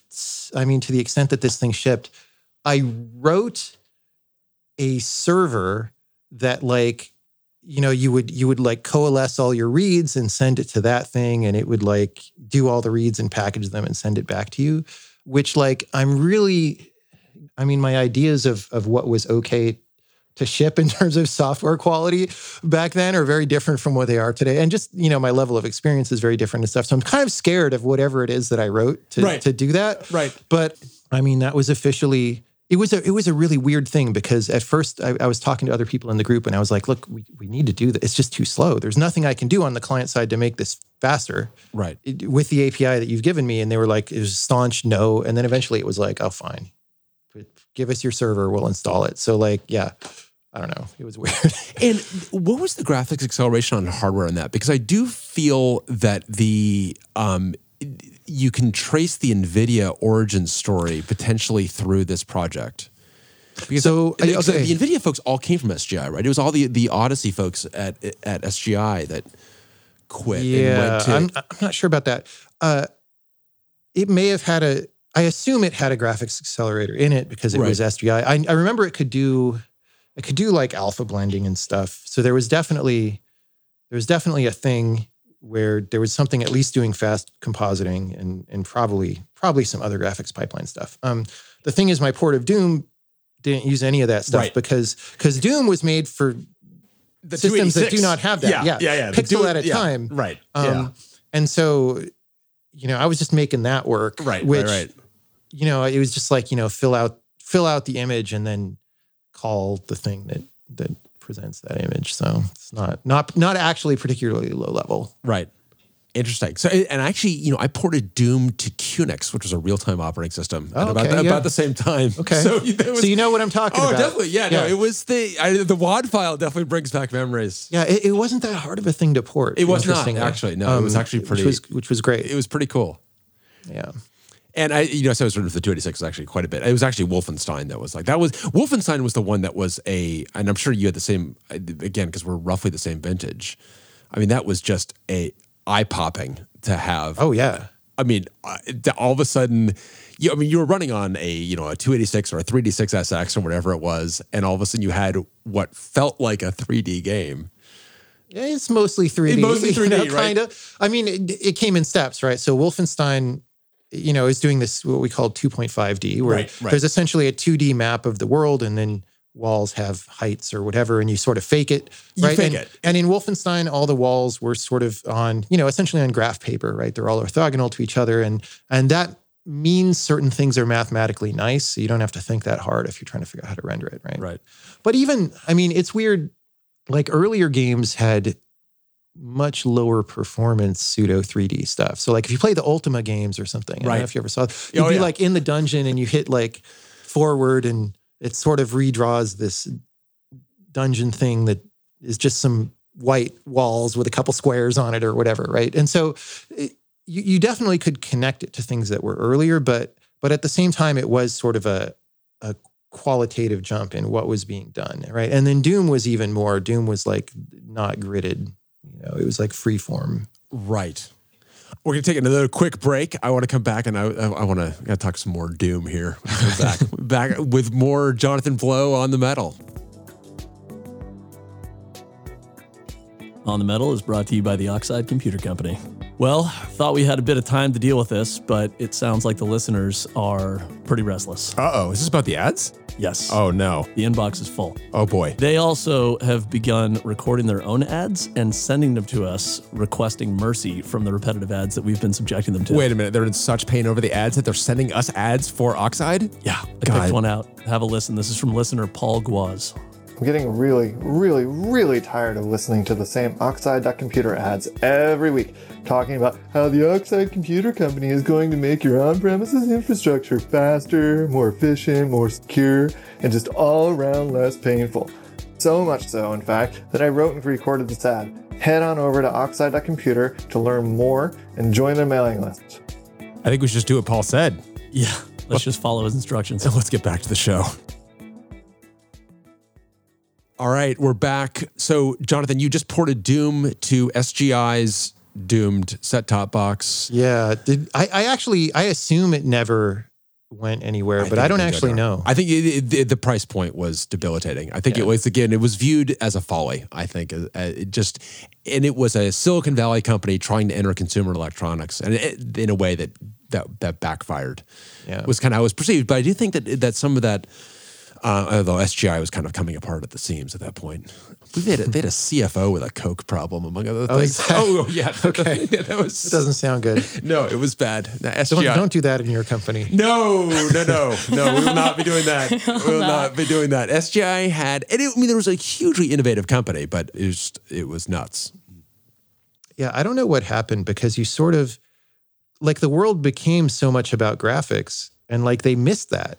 It's like they were in the earlier age of Right. of, of graphics and then they kind of missed a transition. Yeah. Well, they they didn't know what they wanted to be, whether they wanted to be an enterprise computing company or a graphics company. And remember, because they changed their name, they were Silicon Graphics, and they changed their name to SGI, Right, right, yes. which is one of these like corporate moves. You're just like have head and hands. This is like when Sun changed the ticker symbol from Sun W to Java. You're just like, oh God, no. Sell, Exactly. sell. Thank you for just embarrassing every employee. You know, every employee just has their head in their hands. Like, oh my God. And I th- but I think that the, as I recall, it was a bunch of the the, the Nvidia folks were all ex SGI. I mean, I want to go quite plausible. check Yeah. that, but um, so w- what did you do after did after SGI? After, after Uh, that- well, I, I started a, a company with a friend. Um, here, actually, our first office was in Oakland, There you go. down downtown. There's this mall, like at 12th Street. We had a little thing there. And this is in the early two thousands. Post dot com. No, this was this or- was 96. Oh wow. Okay. Yeah, this is pre dot com bust. Pre-dot-com and then, bust. And then, so this company lasted till like 2000, 2001. Okay. So we sort of saw the whole dot com thing happening. Right, And okay. I was just like, I'm not doing that. Right. You know, I'm doing doing my thing. And it was really uh it was really difficult. So this this turned out to be well, first of all, we didn't really know anything about video games, right? We had no like experience, except I, you know, I'd programmed games, I played them and stuff, but it would have it would have helped to have somebody who had done things in the industry before, as opposed to us, which were just like, hey, let's start a game company. Okay, how hard could it be, right? But also, it was I'm convinced the hardest time in history to start a video game company, like almost to the month, because previously games had been 2D, right?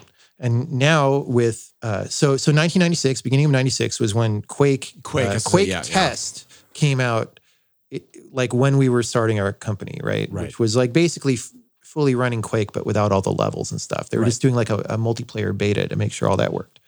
And so Quake was the first real like it, it wasn't actually the first like fully 3D game, but it was the first that like ran at high frame rates where like actiony things happened. And that just kind of changed the whole game Raised industry. And so everybody yeah. had to do that now. Right, right, right, right, right, Problem is nobody really knew how to do that at, at many levels. So so first of all, like we were saying, no graphics accelerators. So you had to draw every pixel on the screen. You had to do that really fast. And just a, a significant amount of math was required, right? All this, like the whole geometry situation was not quite as, as complicated as what I said at the beginning, but it almost, you know, get, getting there. And just computers were still kind of slow. And so you really had to sweat. So like, you know, I did, so we were working on 486s in, in the beginning, maybe, maybe three, like we were working on 486s and we were hoping to ship for 386s also. Right. Right. And uh, so fortunately for us, I mean, you think this this is a 66 megahertz clock rate I mean, on a 46. sometimes Right. it was that high. So, right, exactly. Right, no, lower. I mean, like, I mean- you, you think about like the, the amount. I mean, that is running on like a RISC-V today, Yeah. right? I mean, um, it's like in terms of the, the what you were doing, how I, I little don't, the I don't, horsepower is. I don't know how to compare it honestly to Right. anything today. But you know, and but we, but also the thing that you do in games is you're trying to be ambitious. You're not trying to do the same thing that people already did. You're trying to push ahead. So we were trying to do like an open world where you could like drive your little hovering tank around all these mountains and stuff. And and part of the secret of Quake was it was like indoors and very constrained, like visibly. So you didn't spend a lot of CPU to figure out what to render right so there was there was that there was a great deal to learn but okay so here's the the great thing about this time historically is that the guys who worked on quake which was uh, john carmack who i guess he was cto at oculus recently and now just quit to go do ai on his own and mike abrash who's a, a relatively well regarded famous person as well were working really hard for a year and a half to figure out how to m- make this game possible, right? Or I guess the whole development was like a year and nine months or something. again, fact check those. But like that, they then went to these these conferences, right? For example, the Game Developers Conference in San Francisco, and said, "Here's exactly how we did this. Everybody else in the industry who we're ostensibly competing with, here is what we did to like get the geometry on the screen." And the most magical thing was the the texture mapping loop that would go from pixel to pixel. And they said, "Here's our assembly language." Like anybody obviously could disassemble it, but like it was it was really weird because the inner loop that wrote each pixel like Abrash figured out weird side effects of some of the x86 instructions that like weren't exactly the intended purpose, but when you strung them together, you could get some work that you wanted to happen to happen. Huh. And yeah, so so you know, I spent a lot of time trying to do variants of that. So so they had this six cycle thing, but of course you want to like add features and stuff. So you try to add cycles to your texture mapper, but not too many. And so and and because you didn't have that many addressable registers back then, Yeah. you know, I'm sitting there programming in assembly and like, okay, we're going to use the base pointer as like a general register because we don't, There you go. you know, That- and then that- that, makes that's it really fun to debug, right? Right, exactly. The classic reuse of the frame pointer. Oh my God, there's a special um, place in hell for people who reuse the frame pointer. You, there- But you you- had to because you couldn't. I you am know. looking forward to the room in hell where it's like, wait a minute, what are you doing here? Then you finally realize, like, wait a minute, we all reuse the frame pointer. That's why we're all, yeah, I know. No, it is, you had to. You do have to, but God, it makes a brutal little bug. Yeah. And and so that's what I was doing for a few years and just we didn't have business savvy. And also it was a weird time. So like the we ended up signing our game with these companies that were going to try to be like, you know, like cable TV channels but like for the emerging internet. And the idea was they would provide low latency connections over your modem. And so we signed with this company called Total Entertainment Network that was based in San Francisco and you know, we made some money off that contract, and that kept us alive at subsistence level for some amount of time. Uh, but eventually, that whole market just like didn't happen. It didn't end up that people were paying subscription fees for good modem gaming, right? Right. Because like Right. what what happened instead is just the more open internet happened, and Right. you know, so so if we had done something where it was like we're selling our game directly over the internet, we might have actually succeeded, even though that was crazy. Like Right. the idea of processing a credit card on the internet in 1996 was like not really, The, right. hardly anybody Well, did and I see what you're saying about it, it being a tough time because it's like post internet, but pre internet at the same time. Yes. It's like everyone knows the internet is here and no one has it yet. Hmm. yeah. Right. It was all dial up. It was super slow. It was, you know, this is the, this is what, you remember boo.com? They were, they, ringing a bell, but they, they were a retailer. They were a, they were uh, going to be a, a streetwear retailer that had a super complicated flash retail site when everyone only had you know 57k at best, and, Oh, yeah. and- and it was just like you had to wait for 15 minutes for the site to load. It's like well. Goodbye. And Yeah. a retailer, same kind of thing. It's like it's- you're at exactly the kind of wrong time. Yeah. But so, you know, I worked hard for years and was very sad a lot of the time. But um, it was really, it's it's a large part of where I learned how to program, right? I mean, I went to Yeah, college at, Ber- so so I, I programmed a lot at home, you know, in high school and grade school on like, you know, home computers. So I kind of got that. But then I, I went to computer science school and it was like, oh, so there's like actual formalisms behind some of these things, which I think was an important thing to learn. Yeah. Right. I actually, I actually dropped out of that eventually. Like not soon enough. Like I, I had like one semester left, which is the stupidest thing. It's like, just stick around and do the last semester and get your degree. But I couldn't do it. I was not, yeah. But anyway, You know, they'll, I'm sure they'll let you finish it up. Though you could probably give the commencement address. Um, Yeah, I really, I, yeah, I don't like school. yeah, so I learned certain things there, right? But but they're still not uh, like what you learn in school is not that practical.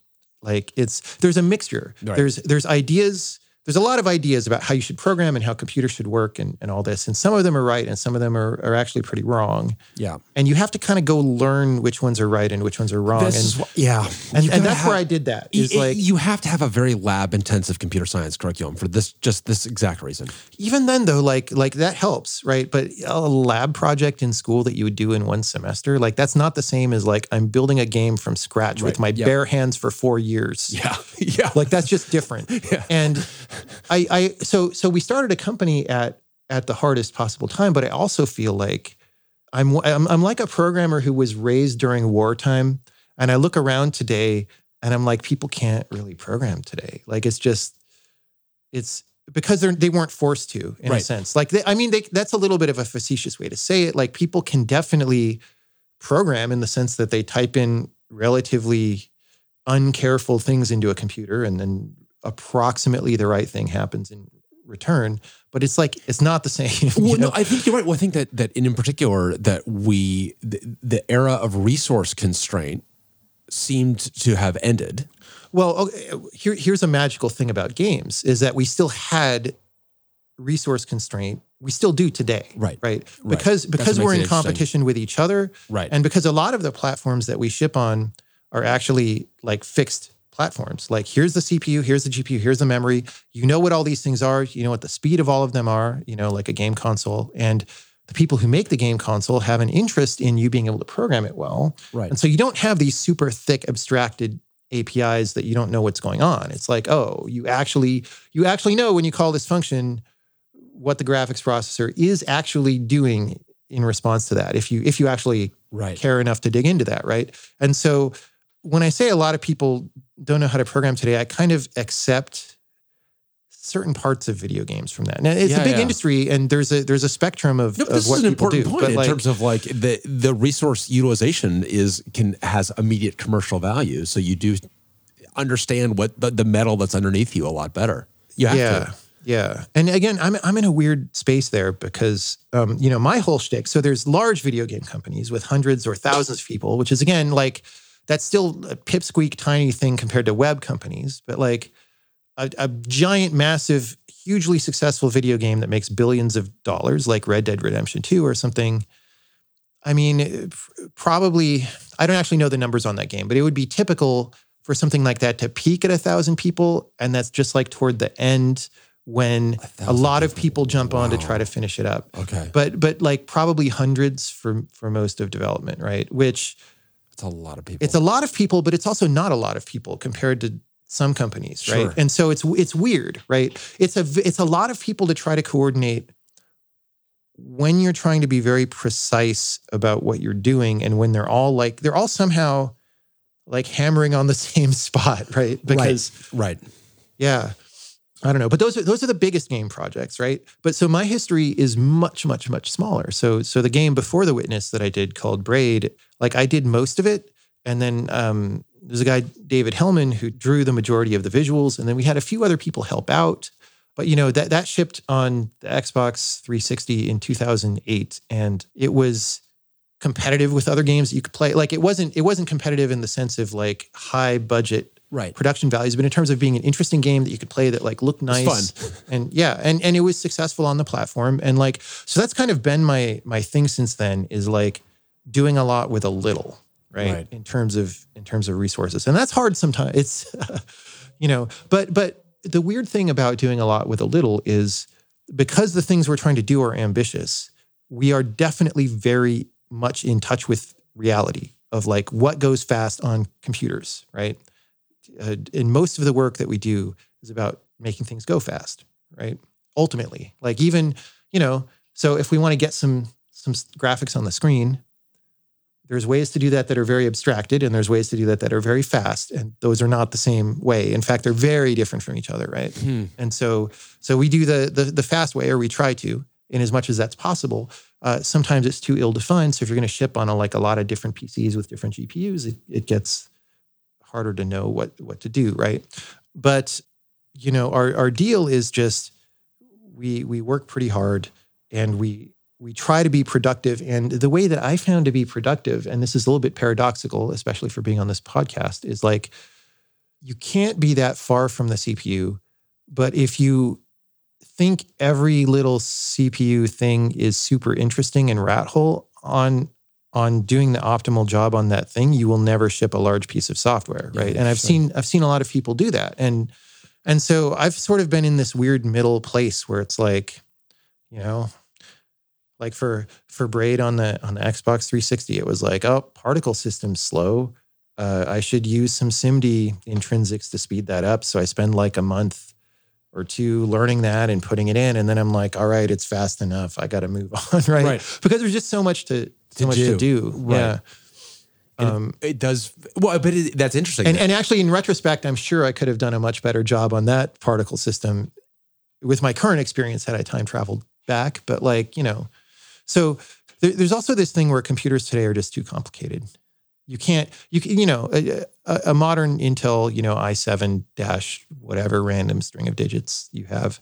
If you're going to try to actually understand what that's doing in response to your software, it's very difficult. Even using all the tools that Intel gives you, it's very unlike, for example, in the Quake days, where it was like, okay, a lot of the CPUs this is going to run on are Pentiums. It's got this like dual pumped thing, Right. so we could like I forget what the terminology was, Right, but the like R and V pipe, right? you had like or is the R and I, pipe? I think of it as A and B, pipe. but What whatever. Yeah, yeah, right. I- But, uh, but, but yeah. the point is, you'd issue some things for pipe A and then B, Right, and you, right. you'd move your instructions around, you know, just to try to keep those balanced, right? Right. And but but that was that was a thing where you understood what was going on, and now it's that's simply not even possible, really. Mostly, like like so, the number one thing to understand in games and we're reaching the point because things are so complicated that not that many game programmers understand it. But the number one thing is, you know, don't miss your data cache, right? Right. Because you pay, again, it depends, but you pay hundreds of cycles for doing that. Yeah. And like the absolute worst case is like dependent pointer reads where like, okay, I'm I'm looking through this pointer to get this other pointer that like what and it doesn't matter how much speculative execution you have at that point. Right. Probably most of those cycles are not going to get filled, right? And so the problem is It's still the memory wall. Yeah. yeah. And and and the thing is most ideas of how to program, both the ones from academia and also the industry ones, which are kind of a, a different thing, but like industry best, best practices ways to program, all don't really contend with this reality yet. And so we in the games industry, we have various things. So like data oriented design. I don't know if you've heard of that. Um, No. it's it's a it's a thing it was started by some people who are not me, but but I think it's a good idea. And it's basically like, look, if you want your program to run well, you need to look at what the data transformations are and design for that, because that's by far the limiting factor on the processing you'll be able to do. Yeah. Interesting. And by the way, when you do that, that doesn't look anything like object oriented programming, for Right. example, because object oriented is a, is a totally different factoring that'll cause you to be very slow. But it also doesn't look like a lot of things that you learn in you know computer school. So like like in in, in computer science class, they love telling you to allocate nodes all the time and have pointers between nodes. That's like half of what you learn. right. But it's like suddenly we're in a world where that is very, very slow, right? But but then maybe a lot of programmers don't need to care. So I have to ask you. Yeah. I feel like this is a very on-brand question for me to ask you. So have you Yeah. looked at Rust at all? Because I think the, I have uh, a little bit. I, I actually famously, I have a, a rant on YouTube for an hour Oh, about nice. Rust. Oh, Um, oh, I'll have to go Not- watch not it. totally- Okay, so so I don't know if you know this, right, about me. So I'm I'm also making a, a programming language now to replace C++. Ooh. because because like I said, my shtick is doing a lot with a little. So Yeah, like, yeah, yeah. so like now, so so building a game engine, which is you know the thing that sort of runs the gameplay code and all that, is usually people wouldn't even do that these days. Because they would like use licensed engines. Yeah. Um, for for both Braid and the Witness, we built our own things. And but while I was building the Witness, I was like, yeah, C it's not really a good language to do this. Like when when you're like five years into a project, Witness took six and a half years. When you're like five years, five and a half years in, and you're just like, oh my God, this is such a slog. When are we going to be done with this? Right. Which even if you're working on the most exciting thing you ever worked on, if you're doing it intensely for that long, it's hard, That's right? a long time. And then and then to go in and feel like a lot of my time was being wasted by this stupid programming language. by the right? language itself, yeah. Yeah, which which by the way is really the only option for us in that industry. Like there's good reasons why we use C++, but also it's a terrible terrible language at this point. It, it, it used to be not so bad, but then the the direction that they're taking C++ is less and less reality based. I So, would say okay, this is interesting. So- my view is that C was terrible, Yeah. and that people who, I mean, I've long, I, I decided C and I broke up in college, and I just decided we could never be together. Yeah. and people said, "Oh, it's gotten better," and C 11 and C 17, and I'm like, Mm-hmm. that maybe that's great for you. I can't go back to C because of the way that relationship broke up with me, which is C dragging all my stuff into the street and lighting it on fire. Yeah. it's like we're definitely not getting back together. um, I, I would say that C 11 added some good stuff. okay, You know, but after that, it overshot. it overshot. And and then the problem that C plus has is there's a lot of design mistakes in the past Yeah. that they have to carry forward. And so everything new that gets added is hobbled by having to deal with all these other things, right? And so, starting, so I mean, that's its origin story, right? Yeah, It, it is exactly. C plus plus. I mean, Yeah. the, the, the and just the, the the necessary compatibility with C, and it's like the, the comma operator. You can overload the comma operator. What does that mean? Nobody knows. certainly, if you do it, nobody's going to understand. Nobody's going to on. understand it. It's got right to left evaluate. It's like you know, no good is going to happen from from overloading the comma operator. Yeah. So anyway, so that's the the backdrop of all this, and Right. and so um, I started making the language that I'm working on in like 2014 toward the end, but but it wasn't a serious full time thing until 2016, right? But but so now now we're building a game in a game engine that's a new engine because it's in the new language that is in development, and we're, we're doing that full stack of things at once right This now. is Jai J I. What is? yeah, yeah, yeah. Okay. and and so um, Do you, do you pronounce it Jai? I'm sorry. I, I don't I tend not to pronounce it. It's a code name because one Wait, of my you don't pronounce it like you're the guy. You have No. to tell people how this. So, so it. one of my pet peeves, it's like you can't tell people to not pronounce it. one of my pet peeves for decades, and it got, it got worse once open source became this weird social thing. Okay. Right. Is like you go on Hacker News or even before that, you read some some Usenet posting or some paper, and it's like everybody introduces their like project to you, and it's like whatever weird name, like Diamond Dust colon, and then they tell you what the thing does. Yeah. and and and then you go check it out and it kind of sucks and it hasn't had that much work put into it and it's maybe not that good of an idea in the first place right? Most of the time. And and it's like people put all the people put all their effort into the cool name and the idea that they're doing a project and then putting it out in the world and getting people to sign up for their project that hasn't really had that much work put into it Yeah. so i I am doing things in the opposite way. There you go. Okay. This, so this a language name that I've is been working on. not pronounceable. Well, it's not that it's not No, no, pronounceable. sorry, it's just that I don't I don't use it because it's maybe not the real name. Okay, You know, got it. Fair enough. You know, and um, we haven't released this language to anybody, even though it's been in work for five years. Okay. uh, it's been runnable for the whole time. It's been expanding in feature Oh, set and reliability Yeah. and all this. But but like, so so one of my beefs about open you source I have to again. say? I also like about that is like I feel there is too much emphasis, especially in open source, on winning, and it's like my language needs to win. Yeah, and my my database needs to win and my software needs to win and it's like actually your software if it's useful for you it can just i love the fact that, that you got this language that is usable that you're using that you haven't yet released Yeah. So so I went to Berkeley, right? And there was this idea of the Berkeley approach versus the MIT approach back then, and that the Berkeley approach always wins, right? The MIT approach was you craft some beautiful jewel in your backyard or in your garage or something for many years and you make it perfect and then you release it. And the Berkeley approach was like, oh, you just kind of do something and you let people use it. Sort of like the minimal vi- minimum viable product that Right. like web people do now. Right. And so that was considered to be like the right way to do things, but but situations change. And I think we're now in a situation where everybody in the world is flooded by low quality software and everybody wishes that they had higher quality software at least at least people who make software i think right and so the the amount of time that i like so so we're making a game games have a lot of things they want to do. A lot of those things are potentially stuff that a, a library could do of some kind right? And and so let's go out whether it's you know maybe to do some constructive solid geometry or like you know text layout or something right? There's a lot of different little sub jobs right? And so if i go on the internet like what what is the state of the art of what people out there are doing for this task right?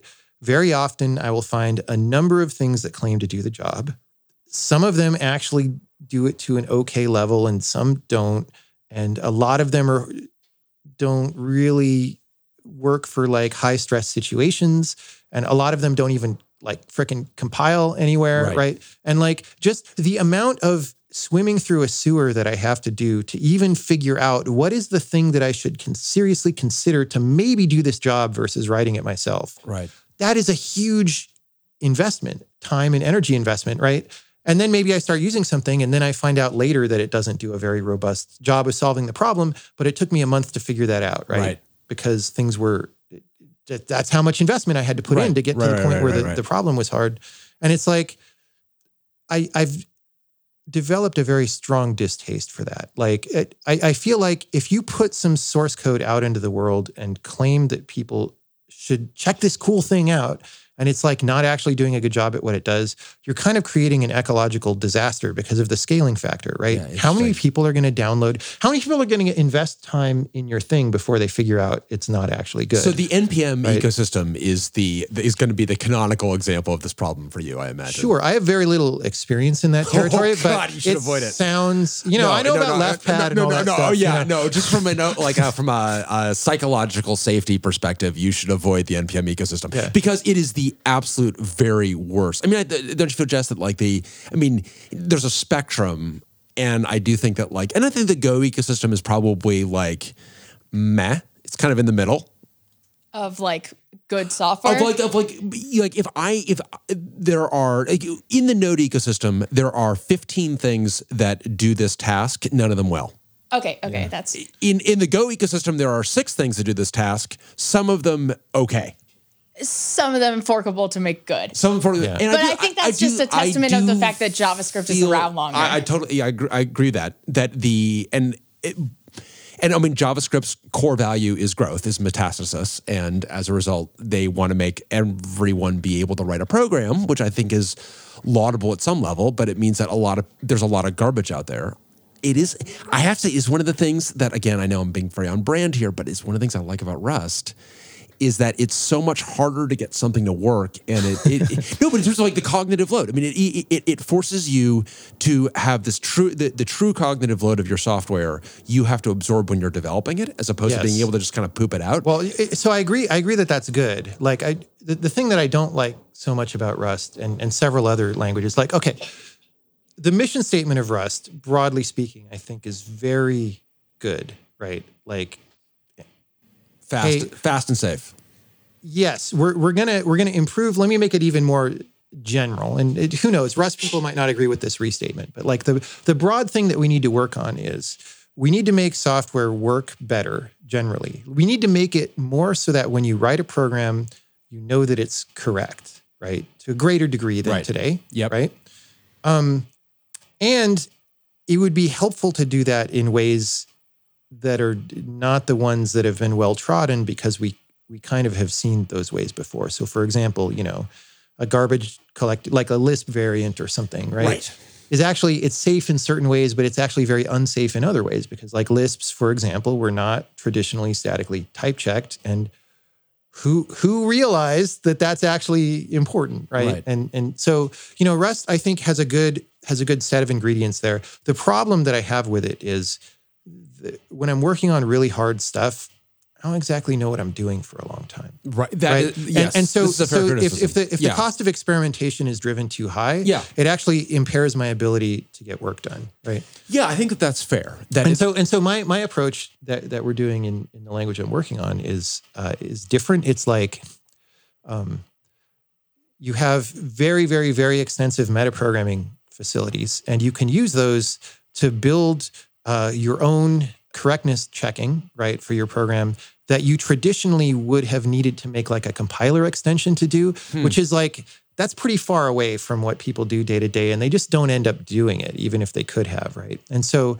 so what happens is your meta program gets information that normally would only be internal to the compiler. Like like here's you get like a message loop while you're compiling and it's like oh this this declaration just compiled uh, it's a procedure you get the full type like here's the types of the arguments here's the types of the return value here's the you know this Hmm. identifier maps to this other thing and so you could start having house rules that Huh. that okay so so an example so is i have kind of the the compile time like i have compile time logic that Yes. can enforce different kind of constraints Yes, and you can decide what that is later. Uh, So, so a video game example, because you know this is all motivated by the the reality that I come from, right? Yeah. So we have these game engines, and a, an object in a game world. We don't use the word object because that got commandeered by object oriented, really right? commandeered and slaughtered. Yeah. So, so we call them entities, right? thing. Right, Even though go. somebody else, entity. right? So like my, my coffee cup is like an entity, right? And so entities have data associated with them and so forth. And you might Right. have different kinds of entities, like a person. You probably want a lot of different things to happen for a person than like, uh, you know, a soccer ball, right? Those are very different. And, and, and so, you know, we tend to make those different types of entities and somehow they end up having different behavior and so forth. But you know, the way people have different ways of representing this, of course, but the way that I tend to do it is like a very, very shallow inheritance thing where there's like there's a base that's like entity and it's got all the things that are common to everybody, and then like one level subclassing, maybe, right? Other other people do that a different way, but um I think the way I do it is probably among the most common, right? And are you inheriting the Well, oh, oh, okay, okay. interface or implementation well, or both? Well, it's not really about interface and implementation is the thing. It's just like, look, there's the data and do what do what you want with it. Like there's not getters and setters and whatever, right? Usually. right. Okay. I I, I don't find those to actually solve any problems. Amen. So usually uh, an entity will have an ID, like it's got some handle that you use to look it up. It's probably an integer or functionally an integer. Maybe it's a couple fields packed into a thing, right? And so because there's a coordination problem, you have a lot of things moving around in a game, and like something gets destroyed, right? You blow it up, or it gets paged out to another area of the world that you're not simulating anymore, or something, and you have to work within a limited amount of memory. So you have to destroy these things, but the nature of a game is all these things want to coordinate with each other all the time, right? Right. And so if you just naively delete something, then some other entity that's trying to follow that thing is now following uninitialized memory or something, right, right? right, And so right. what do you do? Well, you know, often you'll refer to things with a handle. Yeah. Modern C people, I'm putting air quotes uh, as I say that because I think it's a silly phrase, but but those people would say like you should use some weird kind of smart, Smart pointer, pointer. for that. Oh, but that's God. not actually what you want to do because you want to have like very clear and authoritative control over what is the memory for this thing, when is it live, when is it not live, exactly what happens at exactly that moment, right? Which smart pointers are more about like kind of hiding things and Yes. magically stuff happens Yes. later when I don't exactly know, right? It's Right. it's the wrong thing. So anyway, see so you have some integer ID that you use and you say, "Hey, give me the pointer to the entity that corresponds to this ID that I like say I'm following this entity." So I, I get back that pointer, or it says, "Oh, it doesn't exist." And because there's a specific time at which this happens, you're gonna handle the non-existing case because it's obvious, right? Right. And then it's like, okay, I'm going to start looking at all this data, which might be quite a lot of data. You know, I, I might need to use it a lot. So I take the pointer for a while and do stuff with it. Now, we have a safety problem, right? Because, like, okay, When are you done with I'm- this I'm- memory? w- yeah. right. And uh, so in games, the way that's traditionally handled is there's a very natural barrier, which is the end of the frame, right? So we do a bunch of stuff over and over 60 times per second or 200 times per second, whatever, right? And at the end of that frame, we pretty much know that It's all garbage now. well, we're not we're not really hanging on to Right, anything, right, yeah, exactly. And So so, can- yeah. so it's a very clean cut. Yeah, let's right. say, right? So, well, it's a very reasonable thing to say it's fine to do that stuff as long as you don't hold an entity pointer across a frame boundary. Interesting. Right? Yeah. Now, that's not a very generalizable rule because what's an entity pointer versus a pointer to something else? Your compiler doesn't know that, right? Right. But you know that. Right. And so when the new guy shows up or the summer intern shows up and writes some code where he puts that entity pointer into a data structure that like that actually is surviving is across like some hash Right, table right, that's sitting around, right? That's going to be a problem, right? And that's a very practical, real kind of problem. Yeah. It's not an academic made up problem. So how do you You actually that? can solve that. Your meta program can say like, well, you uh, you put an entity pointer in this data structure, and that data structure is not in this whitelist that I have over here, and so error. You don't compile, right? Right. And so you can start solving the very the very specific problems that you have without Right. introducing general friction. Now, is that is that better than the Rust approach? I don't know. I think it will be, but I certainly offer you no proof of that Right. statement. I think it's interesting because it's grimier a little bit in that it is like less academically pleasing Yes. because it's like, oh, but I should have a type system that should it, it, it should be the type system that should enforce that, and as opposed to this kind of programmed logic. Because effectively, you have a, a dynamically programmable type system.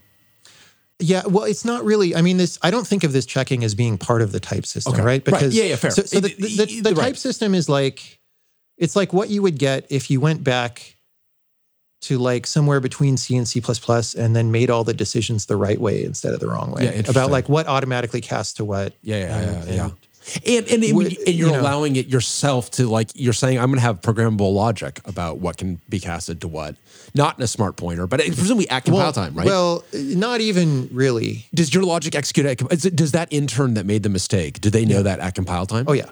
Interesting. Yeah. Yeah. That's cool. I like it. but it, but it's, it's not through the type system. Sure, So, right. Exactly. Yeah, it's yeah, like right, right. The, the type system is made available to your arbitrary code, which then does Right. this thing. But anyway, so um, That's very practical, I think. I think it's neat. yeah. Are, Um, are, are but- you going to, is the intent to get that, get this broadly out there after? Well, closed beta begins uh, by the end of 2019. Okay. Which Oh, pretty that's soon. very That's exciting. soon. That's, Timely. that's coming right up.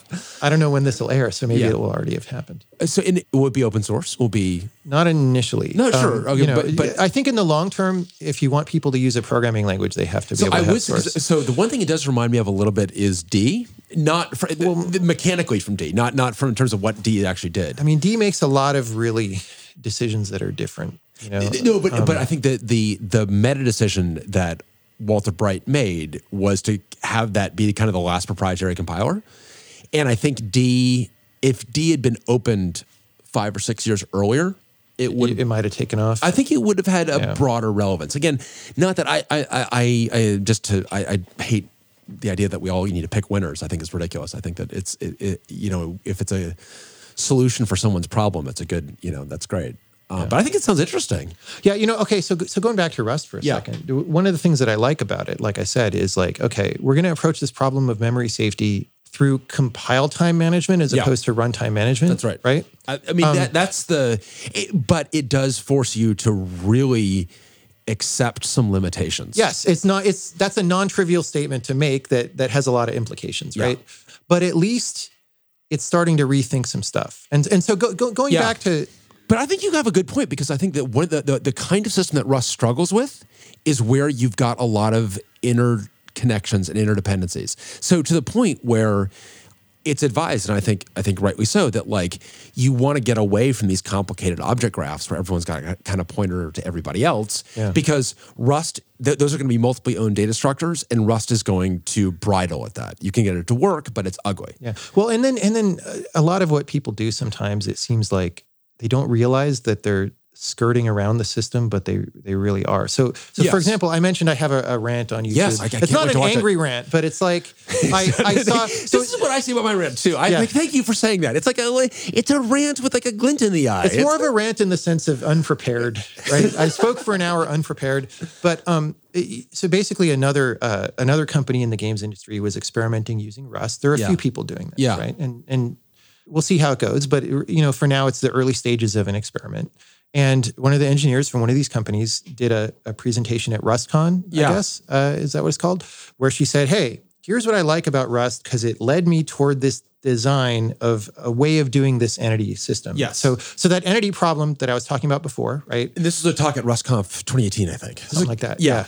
Pretty recent. Yeah, recent. It was a good and, talk. And so, you know, the what I said before about, you know, what happens if one entity is following another one and one of them goes away and you have uninitialized memory, right? Yeah. Well, that's exactly the kind of memory safety problem that Rust is supposed to help you figure out is there, right? And uh, but this particular system, I don't want to go in super much into the details, but the, the, the point of it, there's this thing called entity component system, which is Yeah. a different structure of, of doing this. And mostly it invo- what, what that phrase means these days is sort of it's it's laid out in a data oriented way. So if you're going to get the memory for a new entity, it's like maybe in some pre-allocated arena with all the things of the same size. So if you were to allocate and deallocate, you could like grab something out of that spot and put it back and there's like no fragmentation or anything like that, right? Right. And so, but this entity component system uh, that was being, the, the virtues of which were being extolled in this talk was essentially a custom memory allocator, just where everything was the same size. So, so they were the same type. So that the type system wasn't getting angry, Right. right? But Right. like it still has, you know, you still could have a use after free bug that that the compiler wouldn't catch because the compiler just doesn't know this is a memory allocator, right? And so Yeah. I keep seeing things like that where I'm like, mm, I'm not sure. Like, I'm not sure that the amount that's being paid is worth what is actually being gotten, right? However, I greatly respect the fact that Rust is going in this direction, and I wish a lot more people would. Like, where we kind of need to have some new ideas about how to program well because we've been following the old ones for a while and we've kind of seen where they go and it's not that great. It's not that great. Yeah. So, You know? and, and I think that this also we, and I think we may well see, and I should think we should see some bifurcation in languages around purpose and around where because I do think that that Rust struggles because I've thought a lot about like what does it mean to like rewrite the operating system in Rust. And there are a lot of things where it's like it will be grisly and it will have limited utility and limited payoff because there are so many multiply owned data structures. When when data structures have true multiple ownership, it means that in Rust you're going to have to pull tricks to get that to work. But there are lots of data structures where you have multiple ownership, where you don't actually need to have multiple ownership. And if you rethink your problem and recast it in a way where you've got that ownership kind of going one direction yeah. and where things are singly owned, then Rust says, hey, if you can recast your problem this way, in return, I'm going to give you a high performing artifact that you can really, that is safe. Yeah. And I think that's valuable. However, I think also, you know, there's always people who are very overzealous about any particular yeah, right, idea, right, right? Right. And I think the people who are overzealous say, that that's 100% of it. Like you always can make your program better by getting rid of the multiple ownership, and that's, that's right. not true in my experience. I, I think that I think right? that's fair. Yeah, yeah. I you know, that's and, fair. And like sometimes, like your problem is your problem, right? Like yeah. engineering is means that you're confronting reality. Yeah. And reality is what it is, and you don't get to decide what it is. As an engineer, you're dealing with reality yeah. as best you can, right? So if, uh, if your problem has that tight interconnectedness, yeah, I think yeah. it's going to a simpler example, right? That that takes the Rust part out of the equation for any Rust enthusiasts who are listening, right? One thing people will say is like, "Oh, your program shouldn't have global state at all because global state invites bugs." You know, right? In all the ways that that we've been told. And okay, that's a true statement. Like all things being equal, if you have global state that you don't need, uh, it's probably bad you should probably get rid of it. And I, I agree with that, right? But actually, games have tons of global state. Yeah. Because, like, actually, a lot of the problems that we need to solve, the actual problem is a global state manipulation problem. Okay. right. And so pretending that it's not by saying, like, look, I have a functional language and I'm going through seven layers of things so that I can avert my eyes sufficiently from the fact that I'm actually just manipulating globals at the end of the day. Right. right? That's just an obfuscation. It doesn't right. actually solve any problems. Right. It certainly doesn't make you fast. Right. It's like it's like global washing. You you yes. You, that's a good term. Yeah. I mean, even like I don't know. We won't we won't start talking about singletons and how they're totally not globals. Um, right, exactly. But it, no, I think that, that, you know? it's a very good point that your problem is what your problem is, Yes. And the task should be to find something that is a, that is tightly tailored to that. Yeah, and so so when I get into arguments with people about this, I try not to because it's just hard because like I've seen problems that are multiple ownership problems fundamentally. They just are, right? And and so you can't tell me to refactor that until it's like saying just refactor your program so it runs on the cell processor fast. What's your problem? Right. And it's like, well, wait but, a minute. Yeah, no, that's, know, that's, a good. Well, no, and I, I really feel this way around doubly linked lists. Doubly linked lists are a multiply owned data structure, and I think that that Rust advocates do themselves a disservice when they say you shouldn't need a doubly linked list. Yeah. It's like, hey, screw you. I need a doubly linked list for this problem, or I, I it, the for this problem. My problem is what my problem is now, I think what it, and I think that I would say that most people in the Rust community are much more balanced about this of saying, hey, you can do that if you need to but if you can possibly recast your problem if you can if you can let go of that particular way you've implemented it for a second if you can recast your problem in this other way you can get this great dividend but i think there are problems that are that are not going to be able to be recasted that way i mean and that's just yeah but that's okay i mean you know we're we're figuring it out like yeah. does anybody think that programming, uh, uh, assuming the human race exists, you know, in 300 years or something, does does programming 300 years from now look like programming today? I don't think it does. Ooh, that's a and, great question. And so, like, I don't know what it looks like. I have some ideas about what it looks like. So you were talking before about like, you know, everybody can program kind of things. Yeah. You know, like President Obama, everybody should learn to code. Like, I think that's on the one hand, I think people are right when they say that that's a computer skill, but on yeah. the other hand, that's different. We don't say like everybody should build a bridge that traffic drives across, right? Right. We, those are. We also like, don't say that everyone should write literature. I think everyone should be able to read and write. But well, every, everybody could write their poetry in high school or whatever. Like that's not bad, but but we don't say that everybody deserves to have their novel read by the nation. Right. Right. And so those things there's just some clarity there that we have not reached when it comes to I- I software. think you're right. I think you're And- right. And, I think it's good for people to have technical skills to know how to program. I think what does it look like when people who are not like bridge builders when they program, I think it looks different from when bridge builders program. I think Right. maybe so in in games we have these systems that are visual programming kind of things like blueprints in Unreal or things like it's like, you know, connect boxes with some lines to do a thing that kind of looks like a circuit, but you get around like, you know, infinite loop problems and flow control problems and you kind of don't have pointers or anything, right? Very simple, still a limited model, but I think you know the future for like non low level programmers starts to look like that eventually it doesn't I it doesn't agree. look like a like javascript Right. for example Right. I think that computational literacy actually is important as a universal attribute, but that doesn't mean that everyone is going to be at arbitrary depth, and it and it certainly does not it doesn't mean should everyone be writing Rust? No, probably not. Actually, certainly not everybody but should everybody who's building bridges be writing rust well rust people Well, would argue yes, and i would say yeah, I think yeah. i, mean, would think say it- i don't 100% agree but we shouldn't be writing c++ that amen. okay Yeah, So, there we go. yeah Well, and the 300 years thing is kind of interesting because I actually, and I still believe that we are in a golden age of software still. And I think that we are we are laying down track that will be, especially as we take some of these big and important iterations. I do think Rust is an important iteration.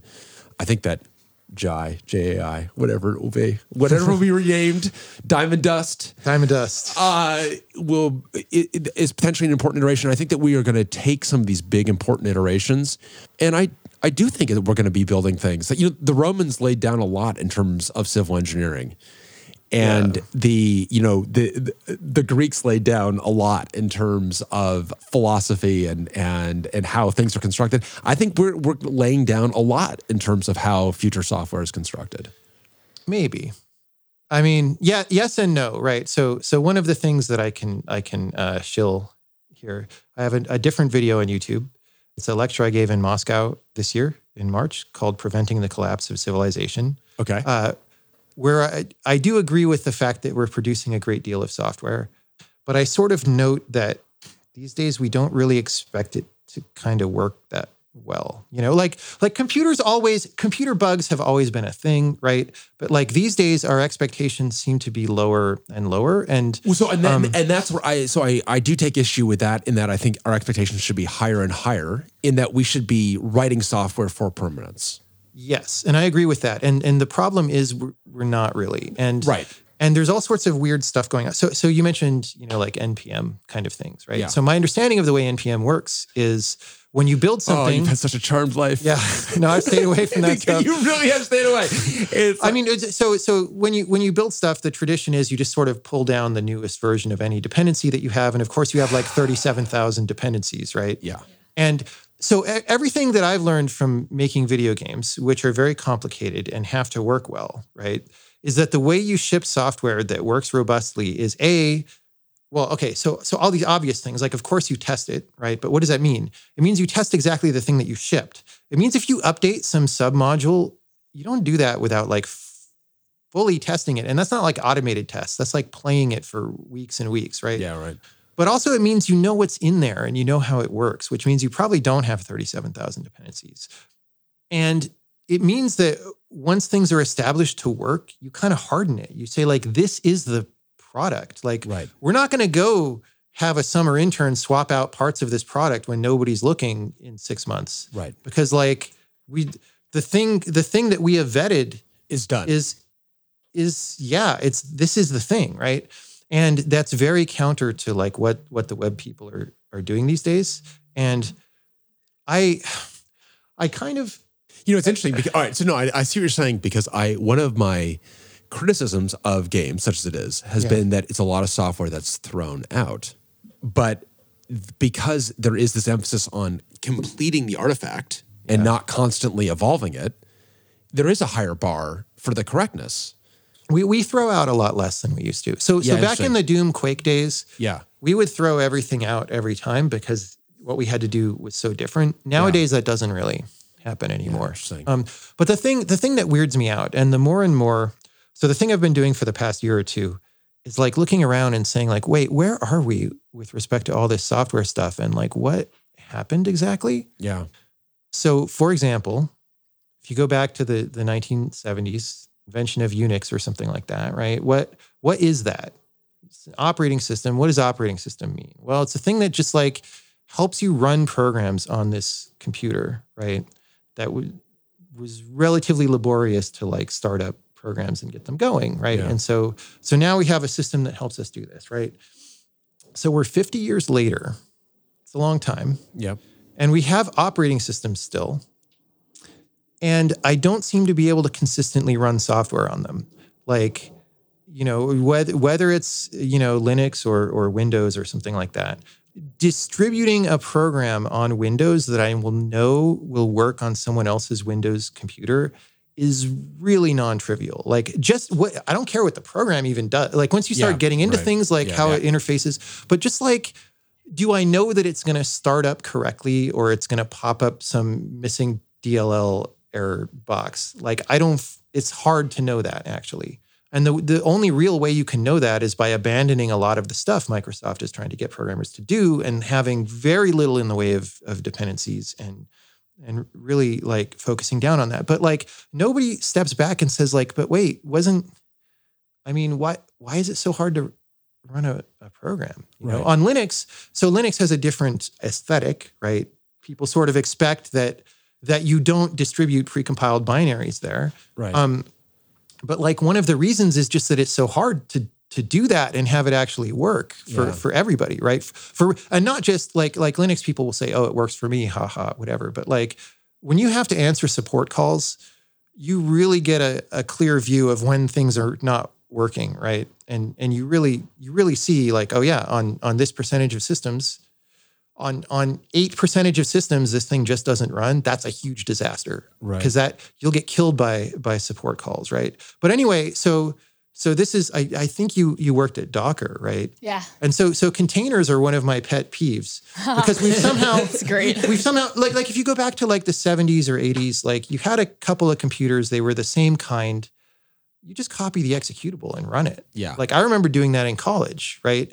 So and, and then somehow we've made this several layers harder by like, okay, so you, you're actually linked against dynamic libraries, which it seemed like a good idea at first, but now this other system has different dynamic libraries, right? And so it may not run even though they're named the same, and you don't bring them with you. So like that's Well, I think and well, so- containers are a reaction to that, right? Well, containers yes. are trying to get you back to that model you had. in- Yes, in- but- and, and I have no problem with that as long as somebody says, wait, this is just covering up for a problem that we solved. And so maybe eventually we Yeah, should yeah, go yeah. back and like collapse these layers and resolve the problem. But if you go on like Hacker News or something, right, where the 24 year olds hang out, yes. they think this is advanced software technology that you have a container Oh, and God, that this provides a new layer that like gives you new capabilities and i'm like no dude i could copy a program over the network and run it in you know the 70s Yeah. just Yeah. fine we lost that capability and Yeah. actually one so one of the points that i that i put in in this russia talk was um i mean it's even weirder than that right and especially in games but but broadly speaking so if you have a Windows PC and a Linux PC and a Mac laptop and a PlayStation 4, those all have compatible CPUs in them, right? If you have a machine language program that you just magically teleport into the memory of those things, and if it doesn't go out to the operating system to do anything, it's just computing a result, It will. it will same- run Right. on all four of those things with Yeah. no problems, Yeah. perfectly Yeah. And yet- perfectly.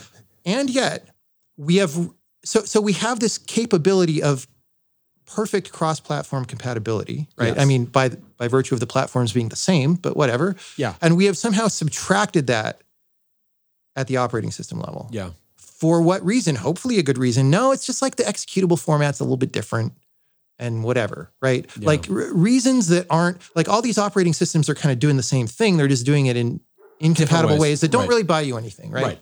And then, okay, so the, the really horrible thing for the future is we we are now in in an area where this, these kind of infrastructural decisions are being made by companies who don't seem to have any incentive to cooperate anymore in a sense. Uh, So so going back to the C programming Yeah. language, pretty good idea back when it was made, I guess. I mean, a lot of people would would think it it wasn't particularly was- good. No, but any- you know, anyone who's going to complain about C is ordered to spend time in the languages that immediately well, predate th- it. there are reasons why C was successful. Let's put it that way. Yeah, right? I mean, C is way better than what comes before Al- it. although I wish that they had done uh, that they had actually type checked parameters That would in be nice. K&R C. That would have been great. That would be great. Yes, yes, you know. There's- yes. the the open paren closed paren thing was not good. It really wasn't. it was bad. Yeah, That was my first C experience. Was like, why is this crashing? It's like, oh, because a signature is optional. It's Yeah. like, yeah, right. Anyway, but, but but back then it was like, look, we have this this language.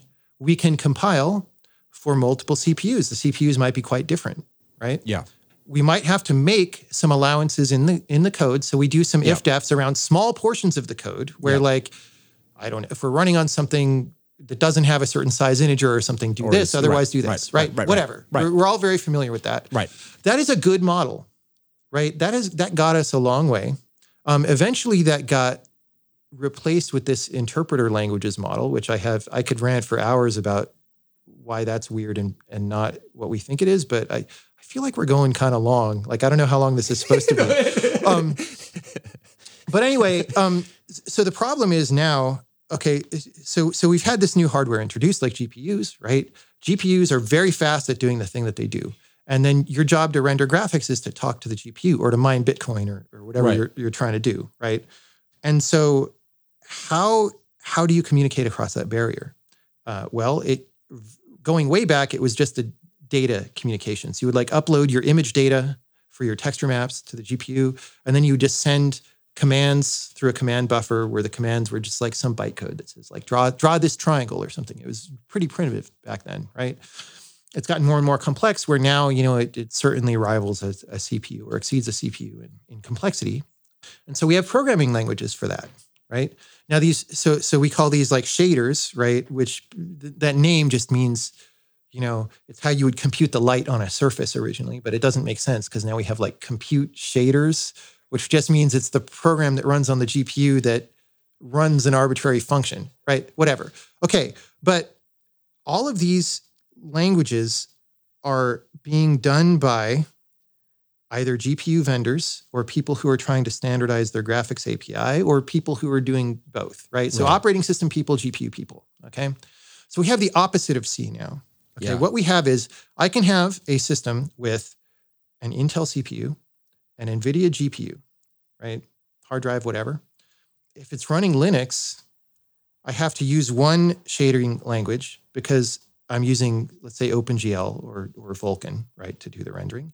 If I'm on Windows, I'm using DirectX to do the rendering. So I have to use a different programming language. Right.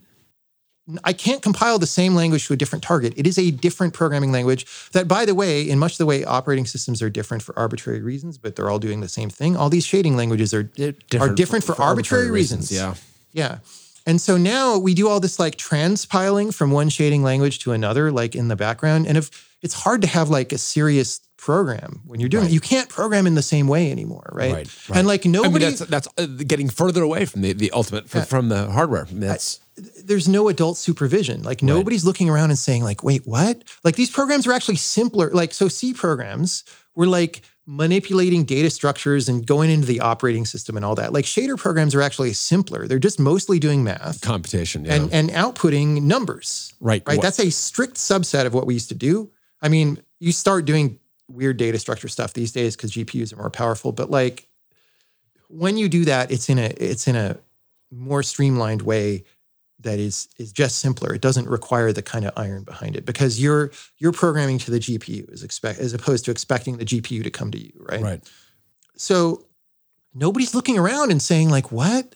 Right. why is this happening? And certainly nobody is trying to prevent it from happening, right? Like imagine if like you just like a Sun workstation used a different programming language from an Apollo workstation, which used a different programming language from SGI, right? Right. Like what what would have happened? I don't know, but it would have been a mess. Yeah, but so I but I think that that also leads to that that tension is what leads to these revolutions. Right? It's like we're now we're right. I mean, because what came before C was a mess. It was people doing exactly that, where the different language that I have on these different machines was the assembler.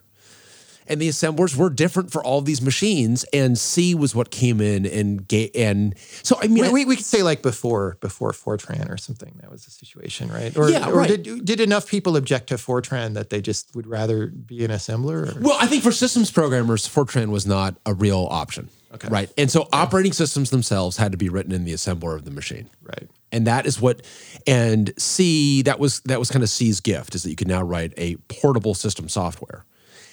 And I think that the I mean, this is I think that part of why I mean, I think the there is still so much to be had in new computer programming languages is because we have not yet. I mean, I, I think you see this with Rust and systems programming, and maybe with the future Diamond Dust in, in, in games programming, where it's like there actually is innovation to be had. Um, There's be- a lot. There's a lot. So, so I'll give you, I'll give the short version of my interpreted languages spiel because we're roughly contemporaneous. You'll you'll know where I'm coming from on this, right? So, so in the '90s, we were still under this impression that like Moore's law is infinite. Right? Yes.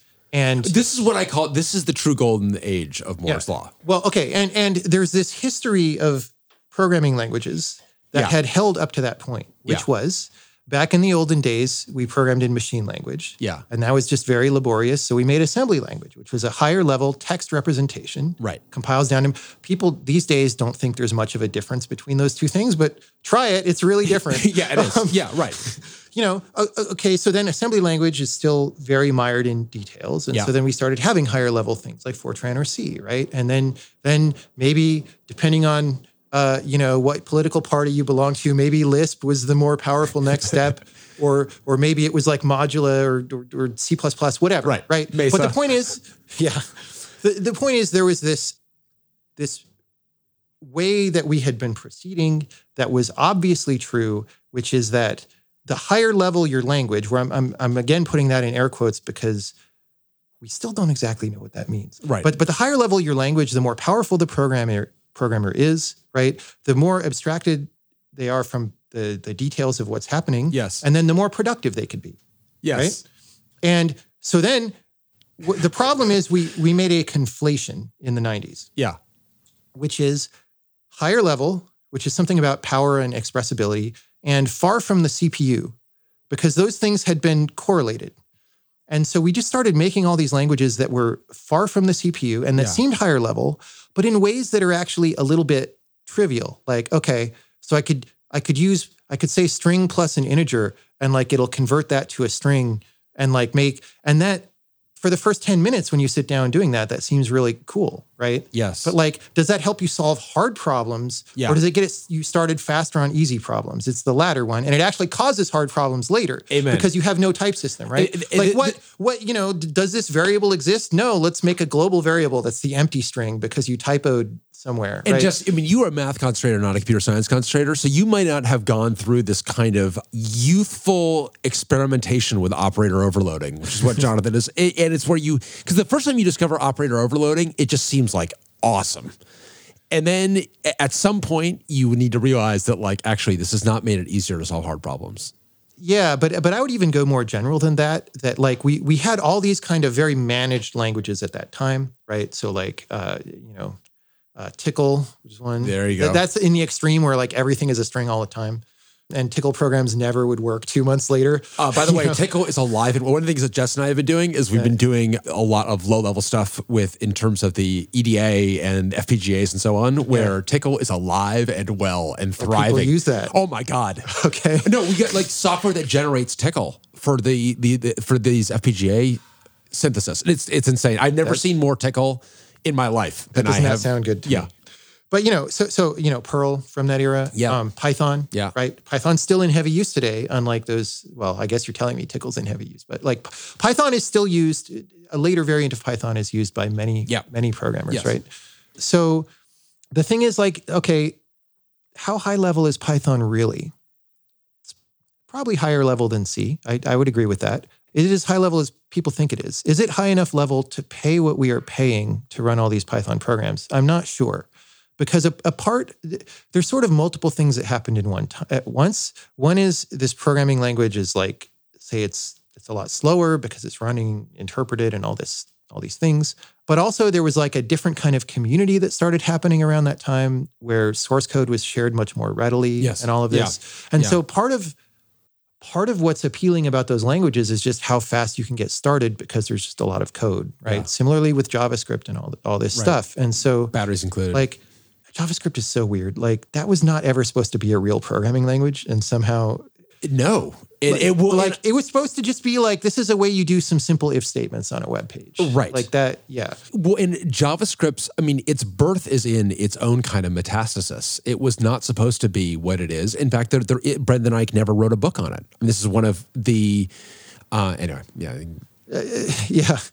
But but but the point I was trying to get at is just there's two parallel stories really. There's that one story of like here's the sequence of programming languages, and as the programming languages get bigger and slower and farther from the CPU, that's okay because CPUs are going to get faster forever, and we become much more productive. Okay, so are are we ah, are we more productive in Python? I'm not sure because like you can keep seeing all these examples. Like Dropbox published this thing in early 2019 about like, hey, here's the story of us migrating from Python 2 to Python 3. Uh, our 1.2 million line program for our desktop client, my and I'm like, wait, what? I, right. I have so many such questions. high- yeah, if My hand a- is up in the back. And, and I don't mean to single out Dropbox because, like, if you just start looking around at this stuff, you see it everywhere. You see Right. so much code for all these things. And I'm like, wait, if this language is so high level, why do you have so much code to do such a small thing? Yeah, right, And right, so right, what you see when you look around, I claim, and it's, you know, I, I haven't done a, a double blind, triple reproduced study on this, but like, it looks to me like the productivity levels of Silicon Valley engineers uh, are historically low, actually, in terms of what they produce Yeah. not necessarily in terms of lines of code. The lines of code is very large, but in terms of actual Yes. functionality produced per engineer, it's low. And so something went wrong. That's wrong. because everyone always has to be hustling. I know. like, this is like, no, this is the hustling. I know. and, and, and that's fine, right? This is the long shadow of Uber and always be hustling where everyone feels like I need to be productive today.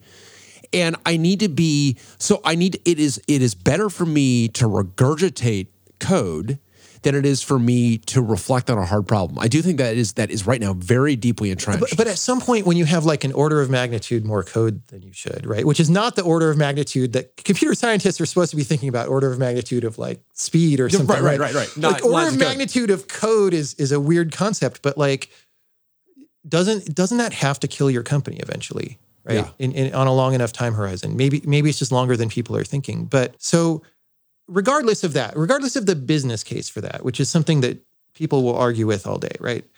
There are supposed to be people who are the custodians of the field, right? We are we are the people who really care about computers.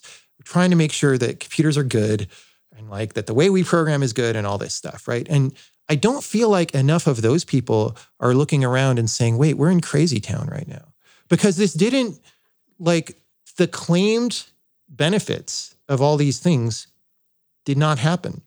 And and why not? I mean, maybe they happened 10% or something. But like we and then there's there's a whole other thing, right? Which is if you go back to something like C, like I said, my experience, my initial user experience of programming in C was horrible because initially it was K&R C and Right. or it, maybe it was ANSI C because this was like 89, 90. I'm not sure. But I was learning from the K&R C book, so you still didn't type procedure prototypes or whatever. But but the point being, there were all sorts of dumb crashes, and then even later, all sorts of dumb things. So, thing that's very easy to do in C, have an uninitialized variable. I just I put it on the stack. I didn't set it, and I used it Yeah, later. used it later. Right. Okay. it's like Many many many uh, programmer millennia were wasted debugging that kind of thing. I'm sure. Like if you were to compute the amount of time that, and that's that entirely preventable problem. yes, it's trivial. Actually, I mean, It's like you the, know, the computer knew what it was doing when it did it. solving 100% of that is not is not necessarily easy but like look just have a debug build Yeah. where for local variables you have an additional boolean or something and just add some instrumentation code that checks if you use that and set set it you know so, But so, maybe you don't know if it's a sign But this is what you do have to like about Rust. I, the, I do like about Rust is that it it doesn't actually defer that to to a linter. It, Yes. it, it- as actually it, it forces that cognitive load right back on the programmer. Well, well, so so the thing the thing that I like about the mood today is we're starting to realize that these things are problems. Even Yes. if you go back to like Clang or something, I think they have that kind of thing in there now, right? Yeah. But the point is, we went many decades without that. Yeah. Where you're just like, maybe that's why I don't have that much hair anymore, is because I was pulling my hair out, you know, in the in the Apollo lab trying to figure out why my C program was crashing, right? Right.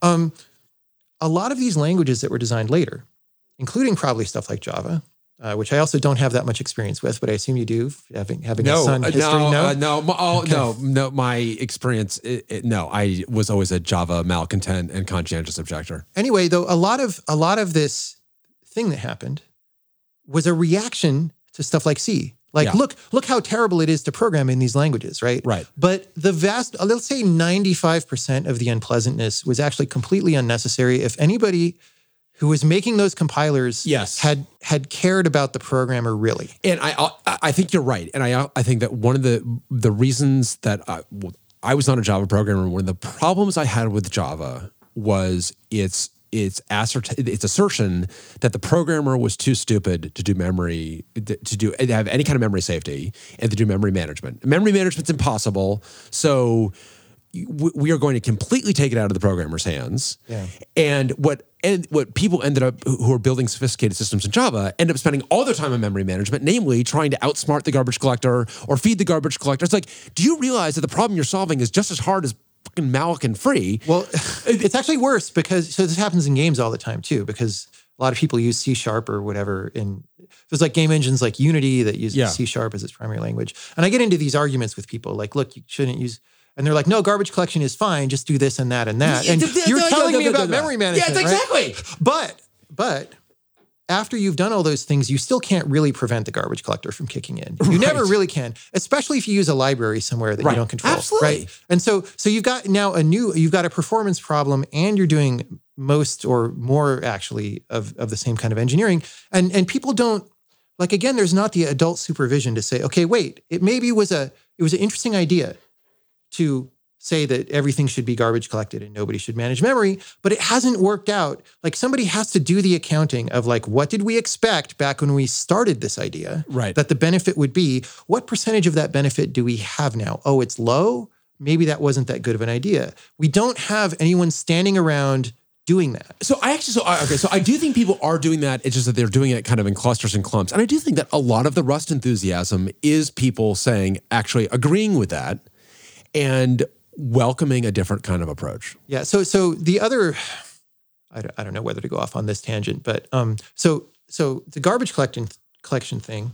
Of course, people will argue about garbage collection infinitely, but one of the reasons why I claim it's really turning out not to have been a good idea is in part this thing about about memory being so slow relative to CPU cycles right Yeah. now, and so you of course the only real way you can ensure that that's good is by knowing where things are in memory, right? People will say like, "Oh, our generational collector compacts things together sometimes stochastically," and it's like, actually, no, you can do much better as an actual programmer. Yeah. Um, so that matters a lot, but also our demands matter a lot. Like I said, like games run at 240 hertz.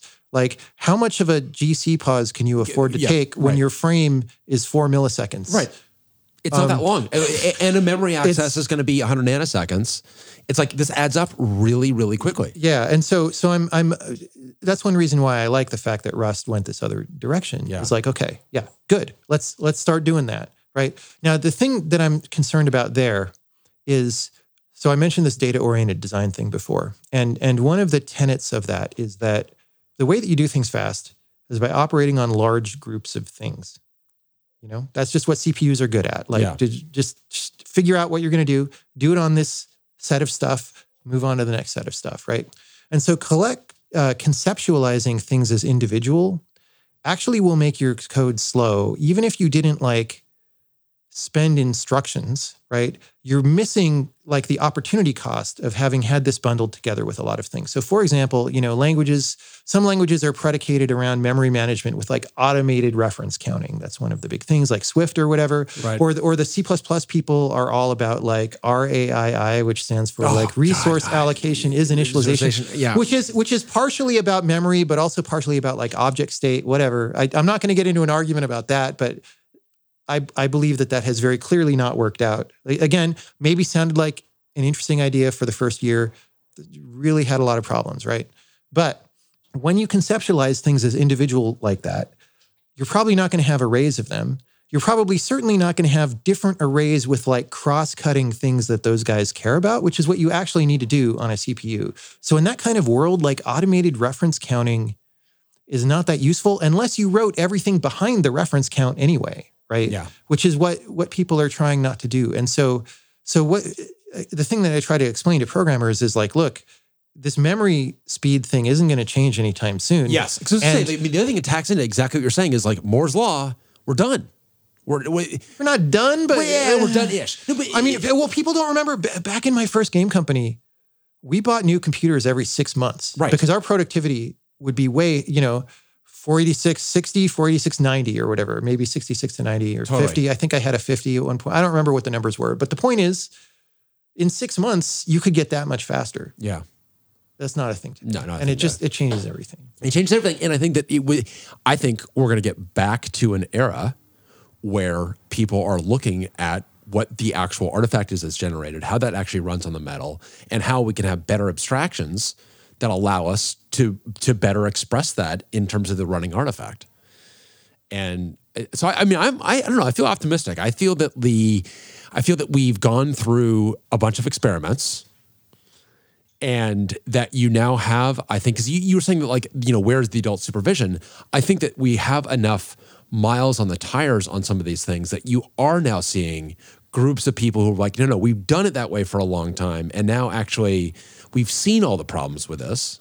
I, I hope you're right. The thing is, I am relatively vocal about these things lately. And Yeah. whenever I say stuff, especially somewhere like Twitter or whatever, but but even in other venues, I get a mixture of a lot of people telling me I'm wrong, right? About Yeah, but those Whatever, are those are all right? the, I mean, they're- like they're the Twitter is like the worst the place for that. but but but also then a lot of people saying, "Oh, you know, none of that really matters because like, you know, my slow my slow React application is the future or whatever." And they might actually be right So, but, some but here's my counter on that, and then maybe this is just like fundamentally elitist, but I, I, I just this is in my marrow. Is that the the number of people that are writing that software that is at the actual brainstem is a smaller number than the people that will write all software. And the people that we're talking about, about the who are writing the core of game engines, who are writing system software, is it's a smaller number of programmers. Well, okay, here's okay. so it's actually okay to shift that cognitive load to them. The, there's a real problem though, which is the following: that the people who want to ship the slow React application, a little bit do have a point, in that, like, what's their alternative? Okay, make a native application that they cross compile for for all these different platforms. We have made that very very difficult. Yes, we have fair. made it. We have made it an insane cluster f to do all those things for essentially no reason Yeah. there's just a lot of implementation details that have historically accrued and it to to tell somebody who can just sort of write their high level scripted thing like oh you should do this native it's like it's a big it's a big change for them in in terms of But see, In I think terms it's of okay. things that aren't it's that important. So yeah, then right, exactly. so we need to start fixing that stuff Yeah. and and nobody seems very concerned about that right yeah, I just feel it's got to start. It's got to start at the kind of the bottom of the stack, in terms of like possibly right so you know um, i mean there's all the the bridge builders, the bridges, yeah. as you pointed out. Well, so I think that's a little bit happening a little bit wrong to some degree, right? So there's there's the rewrite it in Rust people, which Right. I think I think that's a a thing that makes sense, especially when it's very well defined what the thing is. That's right. Here's a that's right. utility. We know exactly what it is. We know what the abstraction. Is. We're not going to go through some prototyping phase That's where we're figuring. We just know we want it to be more secure. We want it to be safe, secure, and high performing, I think that makes and we know that- what it is.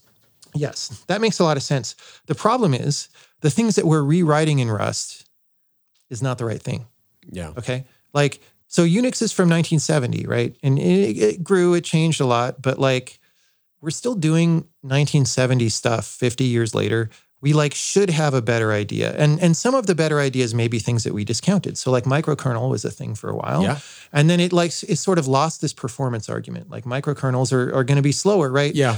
Well, I mean, after all this Spectre and Meltdown stuff, I and the the point that I always make is like, look, there's 173 more of these that Yeah. like people just haven't found Yes, yet. That's right.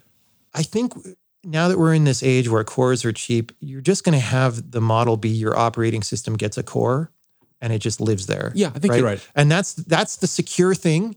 Yeah. And and why not? Because you're not able to use that core anyway because we don't know how to make parallel software well enough anyway. So so Or, um, or, or actually, to your point, the, the, the, the problems are just not parallel enough. We just don't have enough problems that are parallel enough. We've got a lot of problems. Yeah, I mean, to- I that's sort of what I mean by that. Um, and so, so then, has anyone done that com- performance comparison? Like, is your microkernel really slower if your non-microkernel always lives on a different CPU? I don't know. I don't know what that looks like. Yeah. Like, but I'm all, I'm just very concerned. You know, like I'm writing a compiler, right?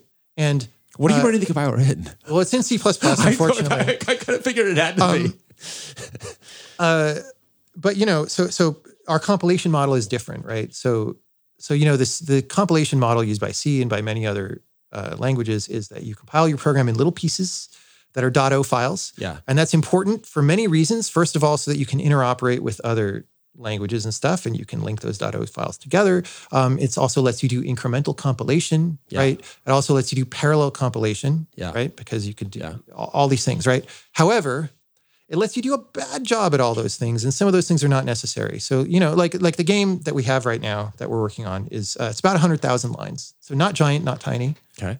with our compiler that's running mostly on a single core, uh, with beyond C level features, what, what I consider to be better. C people might argue, but whatever. We compile that that whole game in about uh, right now it's 0.9 seconds because we got 900 milliseconds. Yeah, on one core. We compile, output, and output the executable, which includes spending 100 milliseconds on a link step because we output like one object file You know, there, and then a, use the linker to turn it into an executable. there's a. Turbo Pascal manual Yeah. to your right down there. I think it's glowing hot to the touch. Yeah. It- it- remember Turbo Pascal? I, I had that in high school, and you know, God, and that was a we never wrote big things on it, but you know, It was such a it was like running on Apple IIs or something, Yeah. and yeah, and and here's okay. So so among the many rants that Anders Hejlsberg, wherever he is right now, just suddenly feels happy. Doesn't know why. He's feeling a warm feeling. it's it's insane. So one of the many things that I try to get people to realize is, look, it's insane how long compilers take right now. Like if they're optimizing, you kind of have an excuse because you're doing like combinatoric things, Yeah. right? But like just to compile a program, like look at like how big is that program as text and Yeah, like right. How many file. operators per second, how many operations per second can your CPU do? And so how long should it Yeah. take? And why do we take orders of magnitude longer? And why why does that time keep going up over time? Now again, some languages like Rust have more of an excuse Yeah. because you know all this correctness checking Yeah. actually is combinatoric Yeah, also yeah. whether or not you should pay that every time you compile is something i disagree but but it's got a reason right Yeah. but but again like for most programming languages we're compiling these things on insane supercomputers like these things uh, my phone is faster than the fastest computer in the world in college that used Yeah. to do like you know nuclear simulation stuff right and one of my peeves is programmers today don't understand this, right? Yeah. They open an application on Windows and it takes three seconds to open, and like they think that that's fine, and it like doesn't do it doesn't put anything on the screen after those three seconds, Right. And you're like, do you have any idea how much your computer can do in three seconds on even one core, right? Yeah. And so we're in this world where all these design decisions are made the wrong way. So I'm trying, I'm trying to simplify this stuff, right? Yeah. So like you run the compiler, you certainly have the option of just getting an executable out the other end if you don't have any dependencies in other programming languages, right? And it's real fast to do that. Trying to get that to work with different operating systems is really annoying. There's just a lot of like friction in the w- why. What's an executable? It's just a well-defined file format where some things go in certain slots, right? It's just data. It's like eh, writing an executable file is not that different from writing a zip file or writing a JSON Right. file. Yep. But it's become this magic, scary thing that nobody is willing to do. And especially that we can't, you know, I don't know. I guess some people have made inroads on this. Like, doesn't the Go compiler, can't that cross compile Yeah. and generate executables? It's actually pretty really good? nice. Yeah, The I other think- thing yeah. I like about Go is that you can create static binaries like super easily. Yes, and so so we're going that same direction too. I think that's something Go got right that is like underappreciated. Yeah, right? and, and that, that- like- that's what Rust does too. Right, the, the Rust generates bi- the the binaries that have. Yeah, no, I think that that is. I think dynamic linking may be a, another one of those like garbage collection Well- kinds of things. Well, dynamic linking, but even like even static linking, right? So you've got this thing at the back end of how you're assembling your program, which today, like, what does it mean to have a well-structured program? Like, it's namespaced interestingly, right? It's got, I don't know, we've got overloading, we've got whatever, right? And you go through the link step, and kind of like the first person who uses a name gets it like invisibly or whatever. Like, what? it's not a good thing to have in the back end of your infrastructure, right? And and that's just there. Like there's problems that I have. So, you know, we have hygienic macros, right? And so in, in principle, if you're in the debugger, you can step into your macro, right? And Yeah. and you see, okay, good, right? You you would like that, right? Problem, how do you really put that in in the existing debug format? Th- There might be a way to do it in in Dwarf, Dwarf. actually, because Dwarf's so insane. But the problem is the problem is um, if I if I set a breakpoint in that macro, right? Like I don't know where I came from now because it's on it's on like the stack. right. It's it's in the stack frame of the outer function, but I've identified that macro expansion. It's maybe a hard problem to explain, but the point is I can identify this I can identify it as being in the macro or as in the function that called the macro, but kind of not both. Right. You know? Right. I don't know if there's I don't know dwarf well enough to know if there's a way to do that. But the, these these things are just eh, they're very complicated and they're very old. And if you were to design things from scratch today, they wouldn't look like what we have. And yet there aren't very many people willing to change the things that we have. Right. And again, I you know, back back to the point Yeah. the, the, the point that I brought up earlier about the, the point of an operating system is to help you run programs, right? If you install Linux today, it's insane. I have no other word than insane. Well, also Windows, right? It's insane. Like my Windows machine wants to reboot itself every week, right? To install updates. Yeah. What are the updates? Well, they're mostly to software that I wish wasn't on my machine anyway, right? Candy I look at- Crush. I can't get rid of Candy Crush on a Windows machine for like the life of me. It's like this demon that keeps coming back. I had to write a script to be a scheduled job on Windows to get rid of Candy Crush because it would come back. Like it, it just runs every so often. But like we've we've ended up in this world where like that's that's the minimal thing that you need on your computer to run Is Candy programs. Crush- is Candy Crush that, is that gives you load-bearing. can- yeah. Yeah, no, it seems load bearing because it keeps coming back. It's like absolutely insane. Yeah. But, but like how how do you and meanwhile okay so we so we have this Windows that by the way has like probably three nines of reliability built in now because it wants to re, re, nobody even knows what nines are anymore Right, because right. we've given up on that idea of things being that reliable except maybe in corners of enterprise software and at the end of the day I still can't like render something full screen in Windows without other windows like running to the other monitor or like flickering back and forth and like things are still super broken or Yeah. like d- Windows handling of high resolution displays is still super broken and and all this so all this complexity hasn't helped us solve the actual problems that we it have. hasn't. all right, So, right, so here's my hopeful note for the future: is that I think that the abstractions. I mean, you look at Unix, a very a very persistent abstraction, and I do think that there are there are other abstractions. I think that Rust is a very important development. Um, I think that there are there are other important. eh, The SQL is a very important abstraction. Like, We develop these very important abstractions, and the history for behind each of those abstractions almost invariably is someone who has started to deeply question the complexity Yeah. and takes a katana to it and slices through the complexity and delivers an underlying simplicity. So I think it's like, and then we, the nature of software is such that we can, that idea, it takes one person or a small group of people to have the guts and the stamina and the resilience to do that. And then when they do that, it's leverageable by a much broader cross section of people. Yeah. Can I, can I, I'm going to throw out another stone that'll get people mad at me, right? But so in terms of all this complexity that needs to be collapsed, right? I think everything has its time.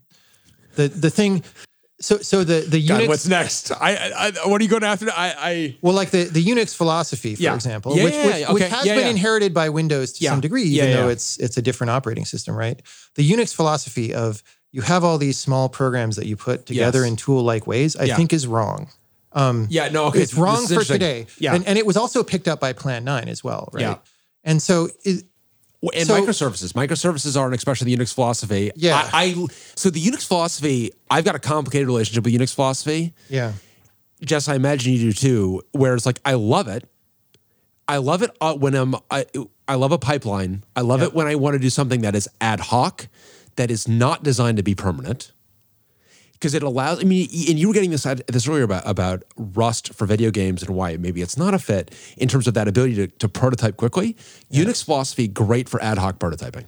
Yeah, Sort of. one-liners, bash one-liners. Bash one liners. As long as what you're doing like is expressible as grep or something, you're Yeah, fine, yeah, yeah. right? Yeah, yeah, yeah, yeah. But but but then doing that is great. Just don't make that load bearing. Right. Well, so so as somebody who likes Rust, right? Um, you probably agree with me about certain things. Like, look, if you're going to write a substantial program, Yes. right, that needs to work Yes. for a long time, and it's doing sophisticated things as we often want to do today. Yeah. You want your data to be well defined Yeah. and structured.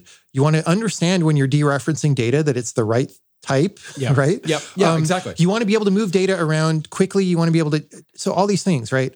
Um, that's what it looks like when you have a, a strongly typed programming language that calls out to libraries or Yeah. whatever. I don't know, crates in Rust or what, what, whatever people call things these days um, to do jobs. So, Yeah. so it's that is the thing that we have discovered about how to put together a thing that does technical work Yeah. at a large scale that does a complicated job, right? So all this Unix stuff is like it's the sort of the same thing, except instead of libraries or crates, you just have programs. And then you have like your other program that calls out to the other programs and pipes them around, which is as far from strongly typed as you can get. It's is, uh, like just yeah. data coming in a stream on a on Yep. a pipe, right? Yep. Other things about Unix that seemed cool. Well, and, and the last point there is just to say, so we've got two levels of redundancy that are doing the same thing. Why? Like, get rid of that, right? Yeah. Do do the do the one that works, and then if you want a looser version of that, maybe you can have a version of a language that just doesn't type check and use that for your crappy spell. Or, Well, no, I think we already have that. That's awk. I mean, this is what I love about like go use awk if if you need awk. yeah, But so- like- something like that. But but But the I love awk. I love awk. I just I, I'm not gonna I, I'm not gonna write a hundred lines in awk. Oh Even. God, who would do that? Right, exactly. It's just like it's got to, it's so there's a there's a bit of a right tool, bit of job. Like like I was more of a Perl guy, so I could I could see the point of something like Perl, Like put all the mess in Perl, and then it just lives Oh, there, God. right? but um, but but Perl became a Superfund site. It became Yes. it's like we dumped so much crap into Perl that it became uninhabitable. it went too far. It definitely went too far.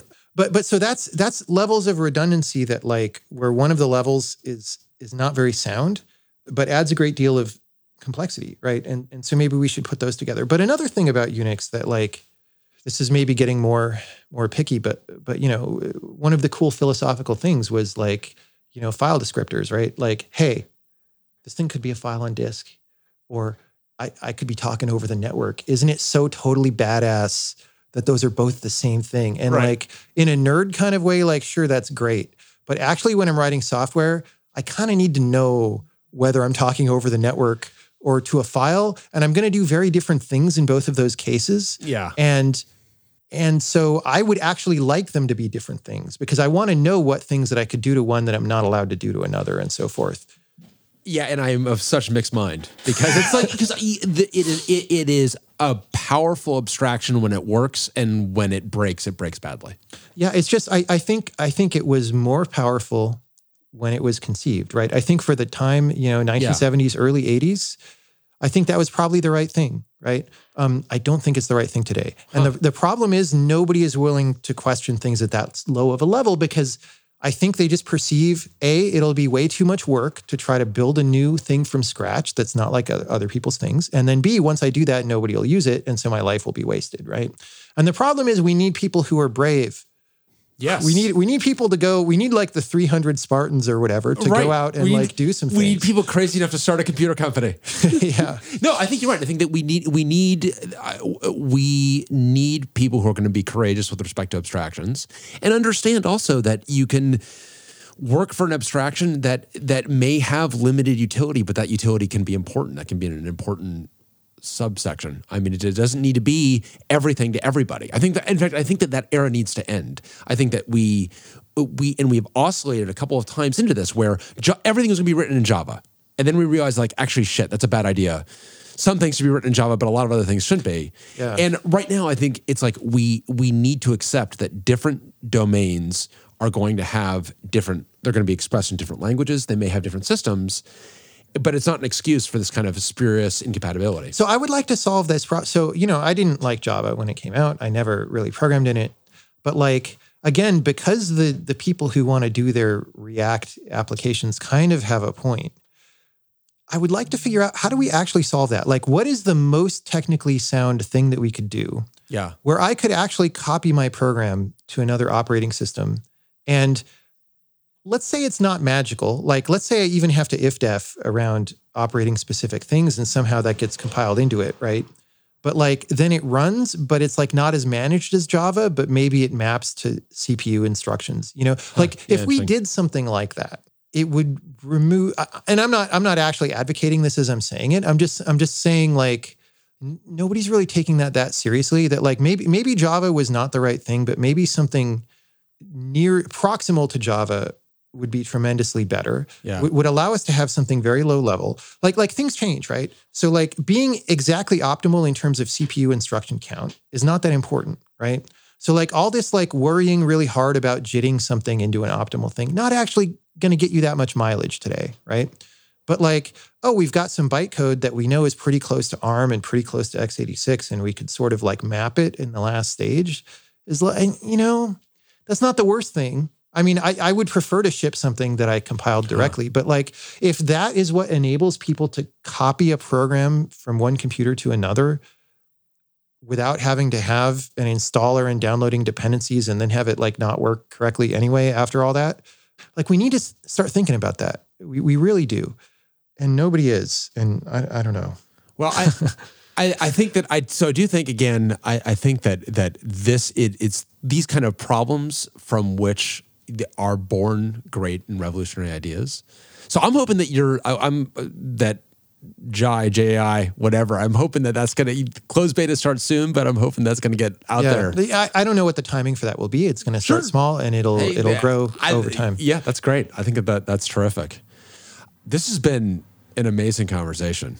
I don't. I'm, I mean, I feel like there's so much we didn't say, but that's fine. the, I- the and so many more rants to be had. Yeah. but no, I think this has been this has been great. Jonathan, for having me Oh, on, we yeah. cannot thank you enough. This has been so much fun, and it's so great to I have to say speak to someone who is not doing computing for its own sake, but actually really focused on delivering something to an end user is really terrific and refreshing and yet still having that that deep systems well, perspective it's so in the same way that that having to code directly to metal, there's an element of reality there. Yeah. Caring what something looks like to the end user is like a different. It's a different wall of the room of reality, Yeah. and like seeing both of those walls at once is useful. I think. It's very useful. Totally. And it's been a great conversation. Jonathan, thank you so much for joining us today. I don't. Thank you. All right.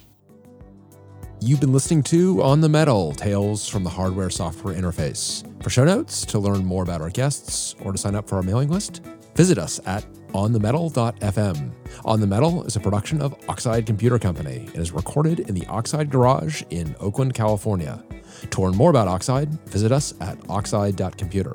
On the Metal is hosted by me, Bryan Cantrill, along with Jess Frazelle, and we are frequently joined by our boss, Steve Tuck. Our original and awesome theme music is by JJ Wiesler at Pollen Music Group. You can learn more about JJ and Pollen at pollenmusicgroup.com. We are edited and produced by Chris Hill and his crew at HumblePod. From Jess, from Steve, from me, and from all of us at Oxide Computer Company, thanks for listening to On the Metal.